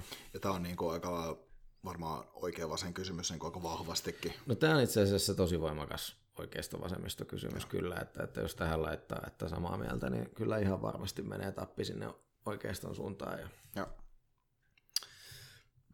Yes. Mennään seuraavaan. Kysymys numero 18. Autoilu on Suomessa jo liian kallista. Niin, no, tämä on taas niin kuin, mi, mi, sehän on Suomessa autoilu on kallista, siis meillä on korkeat autoverot, niin kuin tänne objektiivisia mittareita, mm. että meillä on niin kuin autoilu on kallista verrattuna moneen muuhun mm. maahan, mutta mikä on sitten taas liian kallista, Tämä, se on vaikea sanoa. Mm. Mikä, mihin, mihin kategoriaan tuo kysymys menee? Mitä siinä mitataan? Mä en, mä veik, no, tää, tää, kaupungit vastaan maaseutuhan on se niin kuin oikea tilanne, niin. Helsingissä vähemmän tarvitsee autoa, kasvukeskuksessa tarvitsee vähemmän autoa kuin, kuin mitä ympäri Suomen tarvitsee. Se on se niin kuin oikea kategoria, mihin tämä ehkä menee. Toinen kategoria on vihreyskysymys. Mä, et, eli onko kuinka, miten suhtautuu niin kuin... Eli jos vastaa, että autoilu ei ole liian kallista, niin sitten on ehkä enemmän vihreämpi. Joo, Jep. joo. Mä veikkaan, että se on niin kuin se ainoa, ainoa, mitä toi katsoo. Kysymys numero 19. On oikein rajoittaa ihmisten autoilua, jos robottiautot ovat liikenteessä turvallisempia? Tämä on ihan käsittämätön kysymys, niin kuin, että yhtäkkiä mennään johonkin, niin kuin, että ehdokkaan pitäisi analysoida jotain teknologiaa ja niin kuin, tämä, saati äänestäjän. Saati äänestäjän, että, että tota, No, jos, siis tä, tässähän pitää niinku luoda joku tällainen niinku tulevaisuusskenaario, että let's say meillä on vaikka Tuusulan väylä, joka on täysin automatisoitu, mm. niin jos se on täysin automatisoitu, niin nykyteknologia, eli siellä ei kukaan saa ajaa itse, niin joo, se pystyisi silloin käsittelemään valtavan määrän enemmän liikennettä, jotka, jos ne ovat kaikki robottiautoja ja siellä ei kukaan saa koskea yhtään mihinkään muuta kuin laittaa navigaattori, että mä haluan tonne, silloin siitä totta kai pääsisi paljon nopeammin, paljon turvallisemmin niin kuin unelmaskenaariossa kaikki läpi. Mm. Tämä, tämä vaatii tämän, tämän niin kuin kysymyksen niin kuin käsittely niin kuin aika moisten niin kuin skenaarioiden pohtimista. Niin mä en oikein niin kuin varma, että mikä Hesarin agenda tässä on niin kuin tämän kysymyksen asettamisessa. Että, tai, siis, tai yleensäkään tässä ehkä, tämä on vähän sellainen luokkaa kysymys, niin kuin, että tämä on tosi filosofinen kysymys tietyllä niin tavalla. Niin että et tämä menee vähän samanlaiseen kategoriaan kuin menisi vaikka kysymys jostain, että ne nyt ihan samaa kategoriaa, mutta tällaisia niin kuin tähän, tähän rinnastettavia kysymyksiä tietyllä tavalla voisi olla tällainen, että, että juna, juna, ju, niin kuin, mihin suuntaan ohjaat juna, jos on, niin kuin, jos on tota, ajamassa viiden mummon päältä vai yhden 17-vuotiaan niin kuin, niin, lukio-opiskelijan päältä. Pel- pelastaako sähköauto, ajaako se niin. Pelastaako se kuskin vai ajaako se väkijoukkoon ja just niin. kuskin. Just Joo, niin. Mikä, nämä, on niin vähän tällaisia sellainen kysymyksiä, että näihin on vähän vaikea ää, vasta ehkä tässä niin kuin, loppujen lopuksi mielenkiintoisempi kulma tässä on se, että on, on jopa ehkä tällainen tota, niin kuin, ää, mitä mä nyt sanoisin, libertaari ajattelumalli siitä, että pakottaako valtio sut liikkumaan tietyllä tavalla tai tietyllä tavalla tässä ro- robottiautomaailmassa ihan vaan sen takia, että se on turvallisempaa. Niin, no siis Mä, mun oma mielipide on se, että totta hemmetissä, jos niin kuin automatisoidaan liikenne, niin se pystyy niin kuin käsittelemään massoittain enemmän, nopeammin, tehokkaammin ihmisten liikkumista, mm. mutta sitten taas toisaalta me ollaan tässä nyt sata vuotta ajettu autoilla ja 10 000 vuotta ratsastettu hevosilla sinne, minne me halutaan, ja se on ollut niin kuin omissa käsissä se, että minä ohjaan tätä nyt. Jep. Tätä kaakkia, tätä autoa, jos se viedään niin kuin pois, niin se on niin kuin psykologinen kysymys myös tässä. Tuo on aika fundamentaali psykologinen, psykologinen kysymys itse asiassa, että kun ihmiseltä viedään liikkumisen vapaus mm. pois. Mm. Toki kyllähän meitä nytkin rajoitetaan, että me liikutaan jalkakäytävillä ja me liikutaan tiettyyn suuntaan tiellä, että me liikutaan oikealla tai vasemmalla. Et, et siinä on semmoinen, semmoinen pointti. Ehkä just tämän takia sinne luontoon meneminen onkin niin, niin kuin raikastavaa, mutta, mutta tota, joo. Okei, eli onko tämä oikealle vasemmalle arvoliberaali, arvokonservatiivi? Mä... Mitä, mitä, mitä tässä nyt tapahtuu? Koska tämä on vähän hämmentävä. En mä oikein tiedä, että mitä tässä on. Niin kuin, tässä, tässä oikeastaan niin kuin, tässä on niinku kysymys siitä, että niinku ihan minkälaisen skenaarion sä luot, että, totta kai jos niinku pohditaan teknologian kehitystä ja minkälaisia itseohjaavia autoja meillä nyt on, niin on ne nyt turvallisempi kuin perusihminen, ja sitten me jäädään jumiin johonkin filosofiseen kysymyksiin ja tällaisiin, kun Teslat on ajanut niinku omistajansa sairaalaa, Kyllä. kun ne on saanut sydärin mm. kyydissä. Että tota... Jep. Mennään eteenpäin. Kysymys numero 20. Päänsärkylääkkeitä ja vastaavia reseptittömiä itsehoitolääkkeitä pitäisi voida ostaa ruokakaupasta. Tässä on ihan puhdas argumentti siitä, että kuinka paljon ihmisille voi antaa vastuuta omasta elämästänsä, että, että, että jos sä niin ajattelet autoritäärisesti, eli, eli pitää niin ylhäältä ohjata, niin silloin sä rajoitat sitä, mitä ihmiset saa itse päättää, mitä he laittavat kehonsa sisään. Että tämä väittäisi, että tämä on niin jonkin sortin liberaali konservatiivi, tai liberaali autoritääri kysymys, konservatiivi ehkä tässä tarkoittaa vähän niin kuin autoritääristä, että niin kuin, et, et, et päättääkö joku virkamies tai lääkäri tai farmaseutti sun puolesta, että mitä sä saat vetää, vai päätätkö sä sen itse. Mm. Että tota, Puranaa saa nyt jo apteekista niin kuin ilman reseptiä toisaalta sitten on myös tämä apteekkien monopoli, apteekkari lobbauskysymys, että, että kun meillä on niin kuin Liberassa Kiesiläisen Mikko varsinkin tätä aika paljon on rummuttanut Antero Vartijan kanssa ja apteekkien vapauttamista, että meillä on tietty, tietty rälssi, joka, joka on saanut oikeuden sitten niin kuin lähes monopolioikeuden myydä näitä, näitä niin kuin kaikkia lääkkeitä ja tekee niillä aika isoa tulosta köyhinkin apteekkari on aika hyvä tuloinen. Mm. Johtuen siitä, että toisin kuin monissa muissa länsimaissa, niin meillä täytyy, täytyy ne puranat hakea sieltä apteekista, eikä niitä saa ruokakaupasta. Briteissä maksaa, maksaa pieni levy, levy puranaa muutama kymmenen tablettia, niin jotain 50 senttiä. Niin. Tässä on 5-6 kertaa toi määrä niin, halvimmillaan. Niin, niin. ja sitten, niin, just näin. Että tämä on niin kuin, luotetaanko ihmiseen vai vai pitääkö ihmisen omaa mm. ajattelu rajoittaa. Että mä veikkaan, että tämä menee niin kuin liberaali konservatiivi. konservatiivi. Konservatiivi tässä on vähän väärä termi, että se oikeasti on niin kuin autoritäärinen ajattelu, mutta Kyllä. mä veikkaan, että tässä, tässä kyselyssä se vedetään se konservatiiviin. Kyllä. Kysymys numero 21. Homo- ja lesbopareilla pitää olla samat avioliitto- ja adoptio-oikeudet kuin heteropareilla. No, tämä on ihan pelkkä. Tämä on oikeastaan referenssikysymys. Veikkaan, että nämä on laittanut tämän tähän vaalikoneeseen ihan vaan siksi, että ne pystyy Hesaris vertailemaan niin kuin aikaisempiin aikaisempiin vaalikoneisiin, että mitä ihmiset on vastannut, mm. että, että koska tähän on niin päätetty jo, mm. niin ja sitä ei tull, se ei tule menemään enää toiseen suuntaan, mm. koska meillä on kehitys jatkuvasti. Miten nyt tämä testi käyttää niin arvo, nollin, nollin kartalla arvoliberaaliin suuntaan, menee koko aika kehitys, niin tämä ei enää mene toiseen suuntaan Suomessa, ei tapahdu jotain tosi radikaalia. Mm. Että tämä on ihan triggeröintikysymys käytännössä. Aivan. Et siinä on niinku triggeröintikysymys ja sitten niinku oikeastaan liberaalikonservatiivi linjalle sillä menee. Joo, tämä on liberaalikonservatiivi. Kyllä. Kysymys numero 22. Jos valtio tarjoaa turvapaikanhakijoiden vastaanottokeskuksen perustamista kotikuntaan, niin tarjous pitää hyväksyä. Tämä on ihan kans liberaalikonservatiivi kysymys. Eihän tässä ole, tässä on niinku, tämä on niinku suvakkirajakki rajapinta, missä mm. tässä niinku mennään. Eli, eli, eli miten, miten suhtaudut Helsingissä nyt toki on jo vastaanottokeskukset ja muut kaikki, että en tiedä mikä kysymys tämä on. Että, niin. Että, tota, niin onko tuossa, minkälainen maakuntaelementti tuossa on? Mä en ole itse asiassa perillä siitä, että mun mielestä ne on kuntien järjestämisvastuulla jossain määrin nämä, nämä, nämä vastaanottokeskusjutut, mutta, mutta tämäkin on vähän ehkä semmoinen kysymys, että mä en, mä en niin tiedä, miksi kansanedustajia ehdokkailta kysytään kotikuntaan mm. liittyviä asioita. Helsingissä se on tietysti se tilanne, että kun meillä on, meillä on niin kunta on sama kuin vaalipiiri, niin, niin tota, se on vähän eri asia kuin muualla Suomessa. Aivan. Mutta, Mut mä, liberaali Tämä on, joo, joo, liberaali konservatiivi. Liberaali konservatiivi, kyllä. Kysymys numero 22. Kouluissa kohdellaan koululaisia liian lepsusti.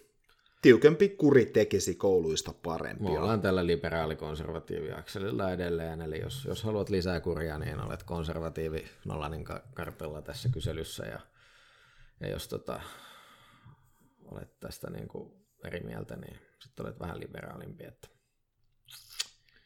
Tämä on vähän tämmöinen, oliko ennen kaikki paremmin, kun opettaja antoi vähän karttakeppiä ja niin. pisti vähän asentoon seisomaan ja laitettiin nurkkaa häpeämään. Ja... Aivan. Että tota, member berries. member berries. I remember. se on kyllä South Parkia voi. Ei, mulla, oli, mulla oli itsellä tota, vielä kun ala-asteella oli, niin oli tota, niin kuin tällainen vanha kansakouluopettaja, joka oli niin kuin suuria ikäluokkia. Ja eläkkeelle sen jälkeen siinä vaiheessa, kun mä siirryin yläasteelle, niin meillä, meillä mentiin tota liikuntatunnin aluksi seisomaan asento, lepo rivi, riviin ja, ja tota, oli ihan tämmöinen niin kuin, eihän sitä silloin tajunnut itse, itse luuli, että tämä on niin kuin normisetti. Ne, ne. Et nykyisin ne vetelee siellä sekatunnilla tytöt ja pojat ihan mitä sattuu laululeikkejä, mutta meillä oli perinteiset pesäpallot sun muut ja seistiin asennossa, kun valittiin joukkueet ja se oli niin kuin, se tuntui silloin ihan normaalilta tietysti. Niin. Nyt se tuntuu aika erikoiselta. Että seuraavan niin. kerran Intissä sitten tuli tätä niin kuin rivissä ja asennossa seisomista. Näinpä. Joo, tuo asepalvelus on myös muuten itse semmoinen additional kysymys. Mä veikkaan, koska me ollaan vedetty tässä nyt jo tunti varttia, että pitää katsoa, jos me tehdään se jatko-osa sitten tällaisille poliittisille triggeröinti ai, niin, mä, mä veikkaan, että sun pitää ainakin tämä podcasti laittaa joku väliotsikot sillä, että osaa liikkuu. Jep. No katsotaan. Uh, Okei, mennään eteenpäin. Kysymys numero 24. Perinteiset arvot, kuten kotiuskonto ja isänmaa, muodostavat hyvän arvopohjan politiikalle. Mä en tiedä, mitä noin niin tarkoittaa. Että näähän on ensinnäkin perinteiset arvot. Mitä on perinteiset arvot? Mm. Traditional values. Meidän niin arvot vaihdelleet halki vuosikymmenten ja meillä on eri vuosikymmeninä ollut ihmisiä, joilla on ollut erilaisia arvoja. Että niin kuin se ajattelumalli, että joskus 20-luvulla tai 50- tai 70-luvulla kaikki jotenkin ajatteli samalla tavalla arvoista, niin on ihan absurdia. Mm. Että, että siis tämä perinteiset arvot on se on niin kuin imaginäärinen käsite. Se on niin kuin joku käsite, ja jokainen, joka avaa tämän vaalikoneen, niin ne näkee sen omalla tavallansa, että mitä perinteiset he, arvot heille tarkoittaa. Ja, ja tota, tämä on liberaalikonservatiivi Akselin kysely ihan suoraan. Jep. Eli, eli niin kuin, tähän ei voi niin kuin vastata mitenkään muuten kuin taktisesti tavallaan, että, sä, et koska, koska eihän nyt kukaan niin kuin, ääntä ja valoa aistiva ihminen niin kuin tietää, että ei toi tarkoita yhtään mitään. Niin, Toi on ihan mahdoton määritellä ja ne, tarkoit, ne, tarkoittaa, ne tarkoittaa ihmisille tänään ihan eri asioita, kun ne tarkoittaa huomenna, ne on tarkoittanut 50 vuotta sitten ja 100 vuotta sitten aivan eri asioita, kun ne tarkoittaa tänään. Si- siitä lähtien, kun tavallaan niin kuin, mietin, koti, koti on ollut niin kuin, siitä lähtien, kun maanviljelys keksittiin, niin se on niin kuin, ollut mm. olemassa. Jep jossain muodossa. Että, silloin kun oli niin kuin hunter-gatherer, mm. ihmisen silloin se koti, no oli silloinkin koti, se oli se kuin yhteisö, mikä nukkui jossain samassa paikassa uskontoja on erilaisia ja ehkä niitä, niin on myös niitä, jotka ei usko mihinkään isänmaa. No, meillä on kaupungistumisen kehitys koko aika, jossa niin kuin tämmöiset käsi, kansallisvaltio on niin kuin ehkä vähän 1800-lukua. Siis tämähän on vähän semmoinen niin kuin Joo, pelkästään ihan, ihan puhdas liberaalikonservatiivisuus. Okei, eteenpäin. Numero 25. Julkisia palveluita tulisi ulkoistaa entistä enemmän yksityisten yritysten tuotettaviksi. Tämähän sitten on sitten ihan talousaspekti niin kysymys. Sitten nyt mentiin oikeisto vasemmista harkkaan. Ja tota, en mä tiedä, niin kuin, kenen itseisarvo olisi se, että oikeasti niin kuin, vaan ulkoistetaan niin kuin, ulkoistamisen ilosta. Eli eihän, se, eihän siinä ole mitään järkeä. Että se, se on niin kuin eri asia ensinnäkin, kuka tuottaa ja tar- kuka niin kuin tilaa palvelun ja kuka tuottaa sen palvelun. Esimerkiksi niin kuin julkinen palvelu, niin se tarkoittaa sitä, että meillä on joku julkinen toimija, joka tilaa, tilaa esimerkiksi vanhusten hoidon. Ja sitten se tuottaja voi olla joko julkinen itse tai sitten se voi olla vaikka joku yksityinen toimija tai sitten se voi olla vaikka NGO. Suomessa ei niin kuin hirveästi niin kuin tällaiset kolmannen sektorin toimijat tehnyt yhtään mitään. Et, et tota, no tämä menee tähän koko sote-soppaan tavallaan. meillä on, meillä on nyt ollut on se tilanne, että nythän näitä ulkoistetaan, koska me ei ole saatu minkäännäköistä sotemallia Suomeen, mm. niin nyt niin kuin kunnilla menee talous aivan retuperälle, niin ne joutuu tekemään ulkoistuksia terveydenhuollossa, koska ei niillä ole mitään muuta vaihtoehtoa, kun ei niillä ole rahaa tuottaa, tuottaa itse palveluita, niin sitten se ulkoistetaan koko juttu. Että en, mä, en mä usko, että kukaan näkee, että se on niin kuin itseisarvo, että ulkoistetaan, mutta tämän... Tiettyyn pisteeseen asti toi on niin kuin oikein vasen kysymys sitten taas niin taloustieteen puolelta. Tai siis sitähän tää, sillä akselilla toi menee, mutta et ei ole niin yksinkertaista, koska ihan kaikki, kaikki yksityistäminenkään ei välttämättä niin kuin myöskään meidän oikeastaan meidän, meidän niin kuin Suomen oikeiston puol- mielestä on optimi. No tässä sote-uudistuksessahan on niin kuin tavallaan ollut, ollut kyse siitä, eli valinnanvapaus, mitä se tarkoittaa? Se tarkoittaa sitä, että julkinen tilaa sen palvelun. Eli julkinen sektori tavallaan on se, joka koordinoi sen koko härvelin. Mm. Kun sitten taas sen tuottajia on monta. Eli voi olla monta eri yksityistä tuottajaa ja sitten voi olla julkinen tuottaja. Ja sitten se valinnanvapaus on tarkoittanut sitä, että sit se käyttäjä voi itse niin kuin päättää, miltä tarjoajalta sen ottaa. Eli se ei ole ulkoistettu, olisi ollut mm. tässä sotemallissa mm. se juttu, vaan se olisi ollut, ollut tota, valinnanvapaus sillä kuluttajalla. Mm. Että tota, tähän menee ihminen, joka vastaa vaalikoneeseen ja haluaa oikeistolaisia niin vastaa, että samaa mieltä ja jos, jos haluaa vasemmistolaista, niin menee laittamaan vähän eri mieltä. Mm, aivan. Numero 26. Jos tulee eteen tilanne, jossa on välttämätöntä joko leikata julkisia palveluita ja sosiaalietuuksia tai korottaa veroja, veronkorotukset ovat parempi vaihtoehto. Ihan oikeasta vasemmista jako. Me heitetään niin hyvin yksinkertainen. Niin. Tavallaan, että jos sä tota, jos niin. sä, tässä on niin kuin imaginäärinen tilanne, jos joudut valitsemaan näiden kahden väliltä, ja silloin jos sä oot oikeistolainen, talousoikeistolainen, niin sä todennäköisesti oot sitä, että veroja ei saa korottaa, ja vasemmistolainen, niin sitten sä fundaat sen noilla Kyllä. verotuksella. Kysymys numero 27. Suuret tuloerot ovat hyväksyttäviä, jotta erot ihmisten lahjakkuudessa ja ahkeruudessa voidaan palkita. Niin, mikä on suuret tuloerot? Suomessahan ei ole tuloerot nyt niin noussut yhtään mihinkään tällä vuosituhannella suurin piirtein, että se on pikemminkin globaali, globaali ongelma joissain yhteisöissä, mutta tota, Suomessa Suomessa näin niinkään ongelma, että tota, jos, jos Suomessa on sitä mieltä, että ei, ei saa minkäännäköisiä tuloeroja olla, niin se on aika erikoista, että jos, jos Jesse tekee kaksi tuntia duunia ja mä teen tunnin duunia, että miksi meille pitäisi maksaa sama palkka, jos me oletetaan, että se meidän tehty duuni on niin kuin täsmälleen saman tehosta. Mm. Että tota, kyllähän ihmiset ovat erilaisia, niin kyllä silloin tuloeroja on pakko olla. Niin. Ei se ole niin kuin, Tuosta voi kuunnella vaikka kuinka monta sata tuntia Jordan Petersonilta sitä, minkä takia kommunismi epäonnistuu, mutta tota, niin, mut joo. niin. Tästä, tästä löytyy internetistä kyllä niin paljon materiaalia kyllä, että mitä tämä tarkoittaa. Totta kai niin kuin, Oikea vasen mm, kysymys. Ne oikea vasen kysymys. Täysin. Voimakas oikea vasen kysymys. Mm. Jep. Se on juuri näin. Okei. Okay. Vai oliko sulla tulossa siihen? No ei, mä, mä, mä sen niin kuin vielä mietin sitä, että eihän niin kuin, no oikeistolaisesta näkökulmasta ongelma ei ole se, että joku tienaa paljon, mm. vaan ongelma on se, että jos joku on niin kuin katuajassa, you know. Mm. Eli, eli niin kuin, se on niin kuin isompi asia, mihin keskittyä, on se, että ei ole siellä niin kuin köyhyydessä ihmisiä. Ja mm. sitten se on ihan sama, onko meillä niitä superikkaita.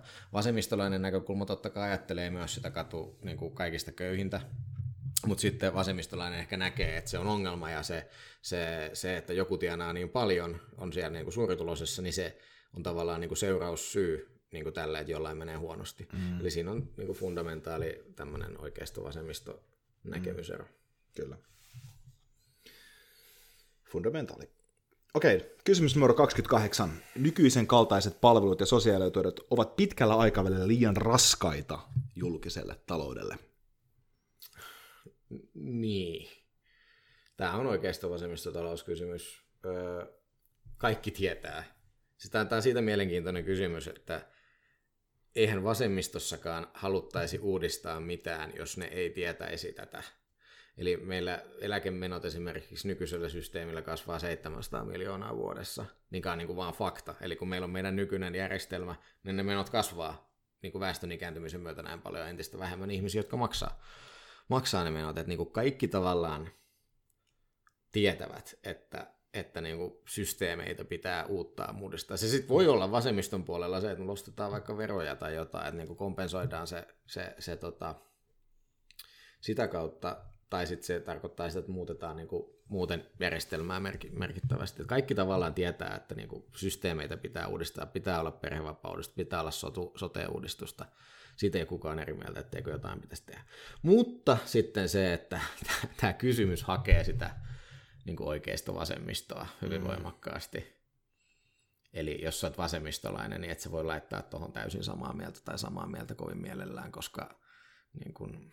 niin, koska tämä kysymys olettaa sen, että ne on liian raskaita, että niitä pitäisi leikkaa tästä nykyisestä muodosta. Niin, ja... niin. että et, et jos me edettäisiin taas, otettaisiin meidän niin kuin sosiaalimenot johonkin niin kuin tyhjiöön, niin silloin tota, mutta kun ne ei niin kuin ole minkäännäköisessä tyhjiössä, vaan ne on niin kuin, mm. tässä on niin kuin rakennemuutoksesta kyse ja Kyllä. muusta. Oikein vasen. Oikein vasen. Kysymys numero 29. Talouskasvu ja työpaikkojen luominen tulisi asettaa ympäristöasioiden edelle silloin, kun nämä kaksi ovat keskenään ristiriidassa. Tämä on ihan suora vihreä kysymys. Eli, eli, eli vedetäänkö me teollisuutta pystyy, raskasta teollisuutta pystyy niin kuin työpaikkojen takia vai estetäänkö me se niin kuin, että silloin, kun nämä on niin kuin ristiriidassa. Mm. Se voi olla jonkun kaivoksen perustaminen vaikka, että vedetäänkö tuohon tota noin, niin Sipoon korpeen tai Nuuksioon, niin Nuuksiossa on kultaesiintymä, no vedetäänkö me se matalaksi, niin siinä on täällä niin voisi olla niin kuin kuviteltu esimerkki tällaisesta tilanteesta, mutta kyllähän niin kuin, tämä on niin kuin vihreä kysymys. Mä veikkaan, että suurin osa jo nykyisin niin kuin Suomessa puolueesta riippumattakin alkaa olemaan niin kuin enemmän sitä mieltä, että ei voida ihan mitä tahansa tehdä. Ei voida sitä Kojärven suota kuivattaa, ei sitä kannata enää pelloiksi muutenkaan tehdä, koska ei täällä kannata viljellä maata lisää yhtään, mutta tota, niin, vihreä kysymys. Vihreä kysymys.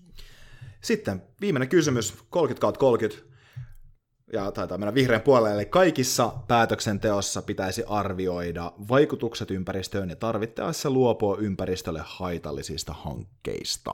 No sehän käs niinku vähän no shit. Niin. Totta hemmetissä jos nyt suunnitellaan jotain kaivosta jonnekin korpeen, niin totta kai siinä pitää ympäristöarvioida. Niin on pitänyt tehdä viimeisen 20 vuotta jo, niin kuin, tai 30-40 vuotta. Et, et, et se on, ei tämä mikään uusi juttu. Ei, ei tämä on niin mikään uusi juttu, että me arvioidaan ympäristövaikutukset. Että tota, tietysti on sitten keissejä, missä olisi ehkä vähän pitänyt arvioida enemmän, kuten muuan, muuan kaivos tuolla. Ja sitten tietysti, että mikään, mikään tämmöinen niin arvio ei kuitenkaan kompensoi ihmisten osaamattomuutta ja typeryyttä, mm. että me unohdettiin laittaa sellainen niin kuin muovipohja tuohon niin sakka-altaaseen ja oho, se, sieltä valukin kaikki, Hups. kaikki tuohon vesistöön. Että tota, siellähän joutui sen, sen kaivoksen kohdalla niin kuin hallitus tekemään päätöksen, että asetetaanko me ympäristö- vai talous niin kuin etusijalle, niin silloin ne päätti jatkaa sitä kaivosta. Mm. Ja tota, se taisi jopa onnistuakin itse asiassa, että ne sai sen kuriin jollain tavalla, mutta aikamoinen hinta tuli luonnolle. Kyllä. Okei. Vihreä kysymys. Vihreä kysymys. Boom! Me ollaan päästy tämän setin loppuun. Uh, Muuttui aika monotoniseksi tässä loppupuolella. Ei, ei, siis tää, just hyvä. Mä, se mun, mun, tavoitteena on tänä vuonna olla enemmän podcasteja, missä mä oon hiljaa. No nyt mä, sä, anna, sä kyllä pistit, mä, mä oon tässä nyt ollut kyllä aika, aika äänessä koko ajan. Ei, eri, erittäin hyvä. Tota, ähm, tässä on mun mielestä aika hyvin käytettä näitä kulmia sillä tavalla, että ehkä tämä antaa, ainakin mulle tämä antaa äänestäjänä sillä aika hyvää lisäinformaatiota ja mietittävää, että miten mun kannattaisi miettiä näitä kysymyksiä, varsinkin vaalikoneiden tulosten suhteen, että, että vaalikoneet itsessään on, on, on, on yksi tapa saada informaatiota siitä, minkälaista tyyppiä kannattaisi äänestää, mutta taas nämä kysymykset, kun on tällaisia, niin niitä on ehkä hyvä myös ymmärtää, miten ne on rakennettu ennen kuin sitä omaa ehdokasta lähtee valitsemaan. kyllä niin kuin sanotaanko, että kyllä maailma vähän parempi on vaalikoneiden myötä on. Että, että kyllä mä enemmän on pro-vaalikone, että tällaisia on hyvä olla olemassa, mutta se, että jos niin kuin koko äänestys päätöksensä ulkoistaa vaalikoneelle, niin tästä täytyy myös muistaa se, että nämä algoritmit ei ole julkisia. Eli se, mitä mekin tässä analysoitiin, että mikä menee minne tänne tonne, niin kyllähän siellä se on, niin kuin, se on firma, sanoma tässä tapauksessa, joka on päättänyt, että miten nämä muotoillaan nämä kysymykset ja miten ihmisiä ohjaillaan.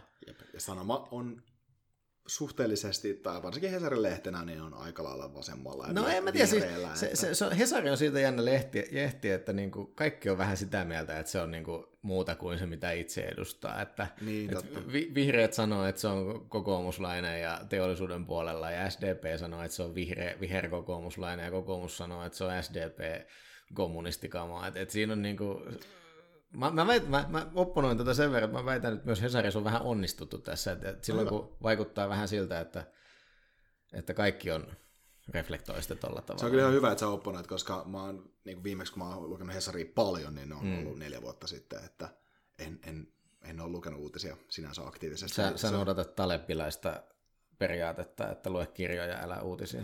Mä noudatan sitä jo aika vahvasti, sen takia toi opponointi on varmaan ihan oikeassa, koska musta tuntuu, että sulla on paljon, paljon nykyaikaisempia, tota, ää, ainakin ajankohtaisempi ymmärrys Hesarin poliittisesta tilanteesta. Ja totta, kyllä varmasti sielläkin joku agenda saattaa yrityksellä olla. Mutta tota... Siis kaikessa on aina agenda. Ei ole olemassa, kun politiikasta puhutaan, niin ei ole olemassa absoluuttista objektiivisuutta. Siis ei, ei ole olemassa sataprosenttista faktaa, eikä niin kuin, ei ole olemassa luonnonlakeja.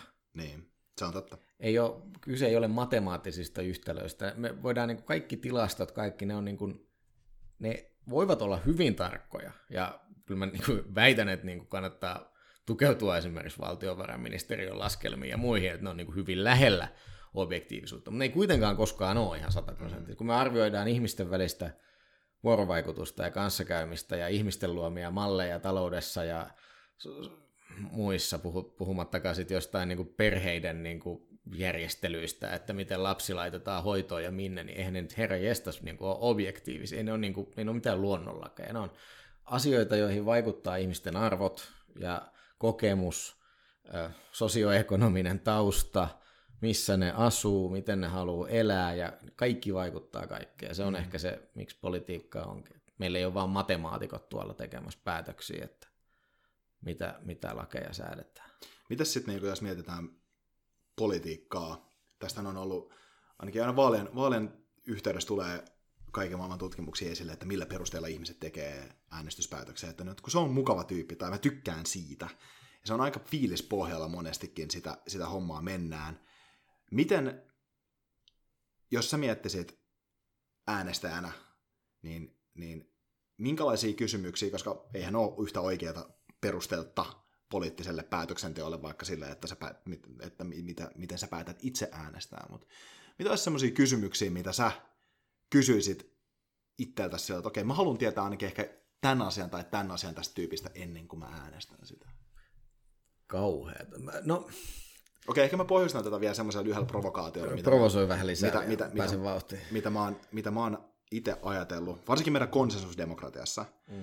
kun meillähän ei ole, meillä on aina ää, monipuoluehallitus käytännössä, ja ää, monesti myös aika kirjava hallitus poliittisella, ää, poliittisella spektrillä, niin meillä poliitikko, vaikka joka hakee uudestaan ehdolle, niin jos hän on pitänyt kaikki vaalilupauksensa edellisestä vaaleista, niin hän ei todennäköisesti ole saanut mitään aikaan, koska meillä pitää tehdä kompromisseja, jotta meillä politiikkaa tapahtuu, koska meillä on monipuoluejärjestelmä.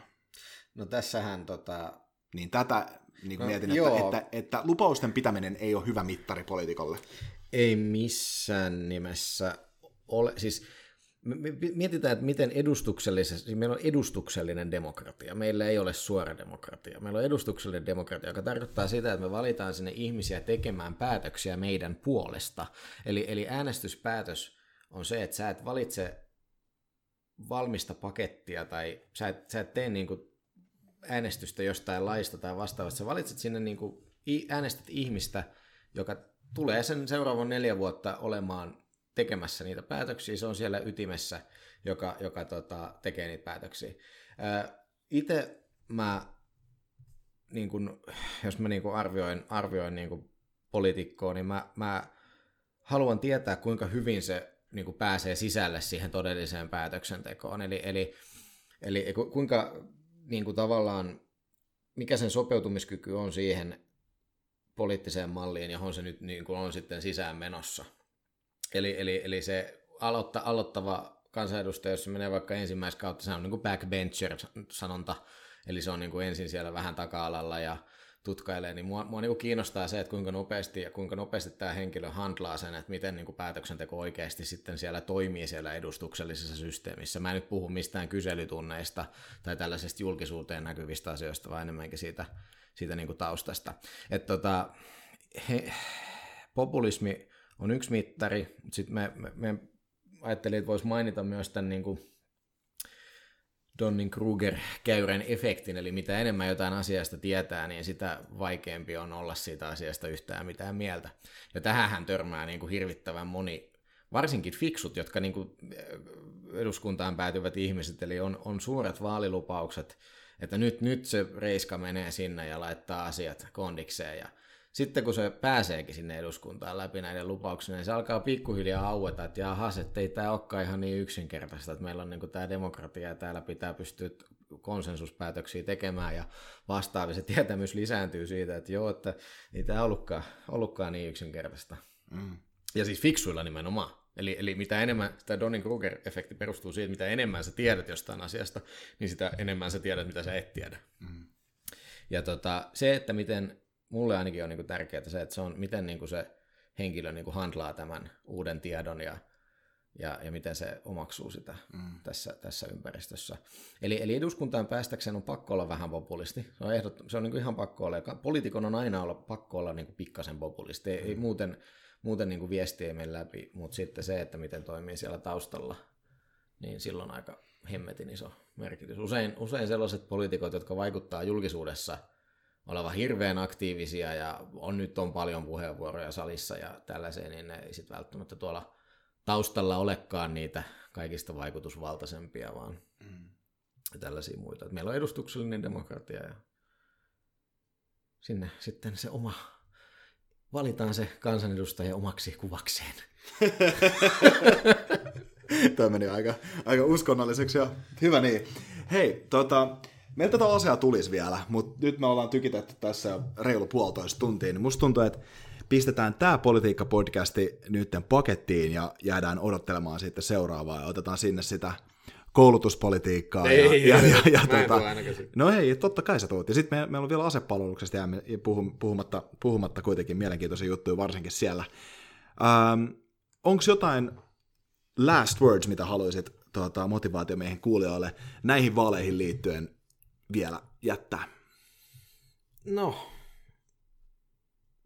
tässä tietysti voisi antaa jotain sedällisiä autoritäärisiä neuvoja, että miten äänestää, mutta niin kuin, mä oon, mä oon niin kuin sitä mieltä omasta työstäni ja muuta poliittista harrastuneisuutta myöden, että jokaisesta puolueesta, no ainakin pääpuolueista, jotka eduskuntapuolueita, niin löytyy fiksuja tyyppejä, jotka edustavat erilaisia näkökantoja, totta kai erilaisia ideologioita, mutta jokaisessa puolueessa on fiksuja tyyppejä. Ja jokaisessa puolueessa on myös kamalia tyyppejä. Että tota, mä, mä äänestäkää niitä fiksuja tyyppejä riippumatta puolueesta. Se, mä en, nyt voi tässä lähteä niin. yksilökohtaisesti kertomaan Niinpä. asioita erinäisten edustajien erinäisistä seikkailuista, mutta, tota, mutta tota, ei, mutta toi on mun mielestä hyvä vikajättö, koska se, ne tyypit, jotka on valmiita, valmiin oppia duunissa ja tekee oikeasti jotain. Mm. Ja niitä on puolueesta riippumatta. Siellä on, Jep. siellä on näkymättömiä purtajia, jotka tekee taustalla isoja, tö- isoja hommia ja eivät pidä kauheasti melua itsestään. Ja mun mielestä niin kuin, se on niin kuin kansalaisvelvollisuus, että se, se äänestysjuttu ei mene niin kuin ihan sellaisen perstuntuma, musta tuntuu vähän ideologian perusteella, vaan että pikkasen edes jaksaa tehdä mm. töitä pikkasen jaksaa tehdä researchia sen eteen, että mitä tekee. Ja mit, mitä parempihan on sitten vielä, että jos haluaa lisätä omaa valtaansa demokraattisessa järjestelmässä, olematta tietysti itse ehdolla, niin kannattaa mennä tekemään töitä jonkun ehdokkaan puolesta. Mm. Koska silloin, jos sä oot päättänyt äänestää jotain tyyppiä vaaleissa, niin se saa yhden äänen sulta.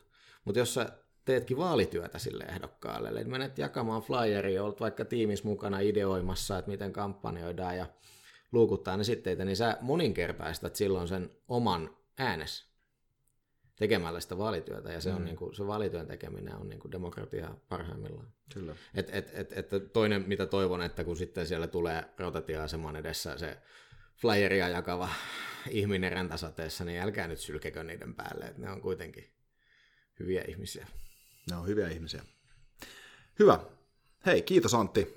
Tämä oli erittäin mielenkiintoiset puolitoista tuntia. Ainakin itse kyllä on niin kuin, semmoinen politiikan innostuskipinä aina herää tällainen täältä esille. Mutta niin kuin, mun mielestä ihan super mielenkiintoisia, mielenkiintoisia pointteja. Kiitos kommenteista, kiitos analyysistä ja kiitos kaikille motivaatiomiehen kuulijoille, jotka on tänne asti jaksanut kuunnella meidän tarinoita ja, ja tota, oikein mielenkiintoisia vaaleja ja äänestetään niitä, ketä nyt itse halutaan, ehkä niitä fiksujakin tyyppejä. Thank you very much. Adios. Kiitoksia.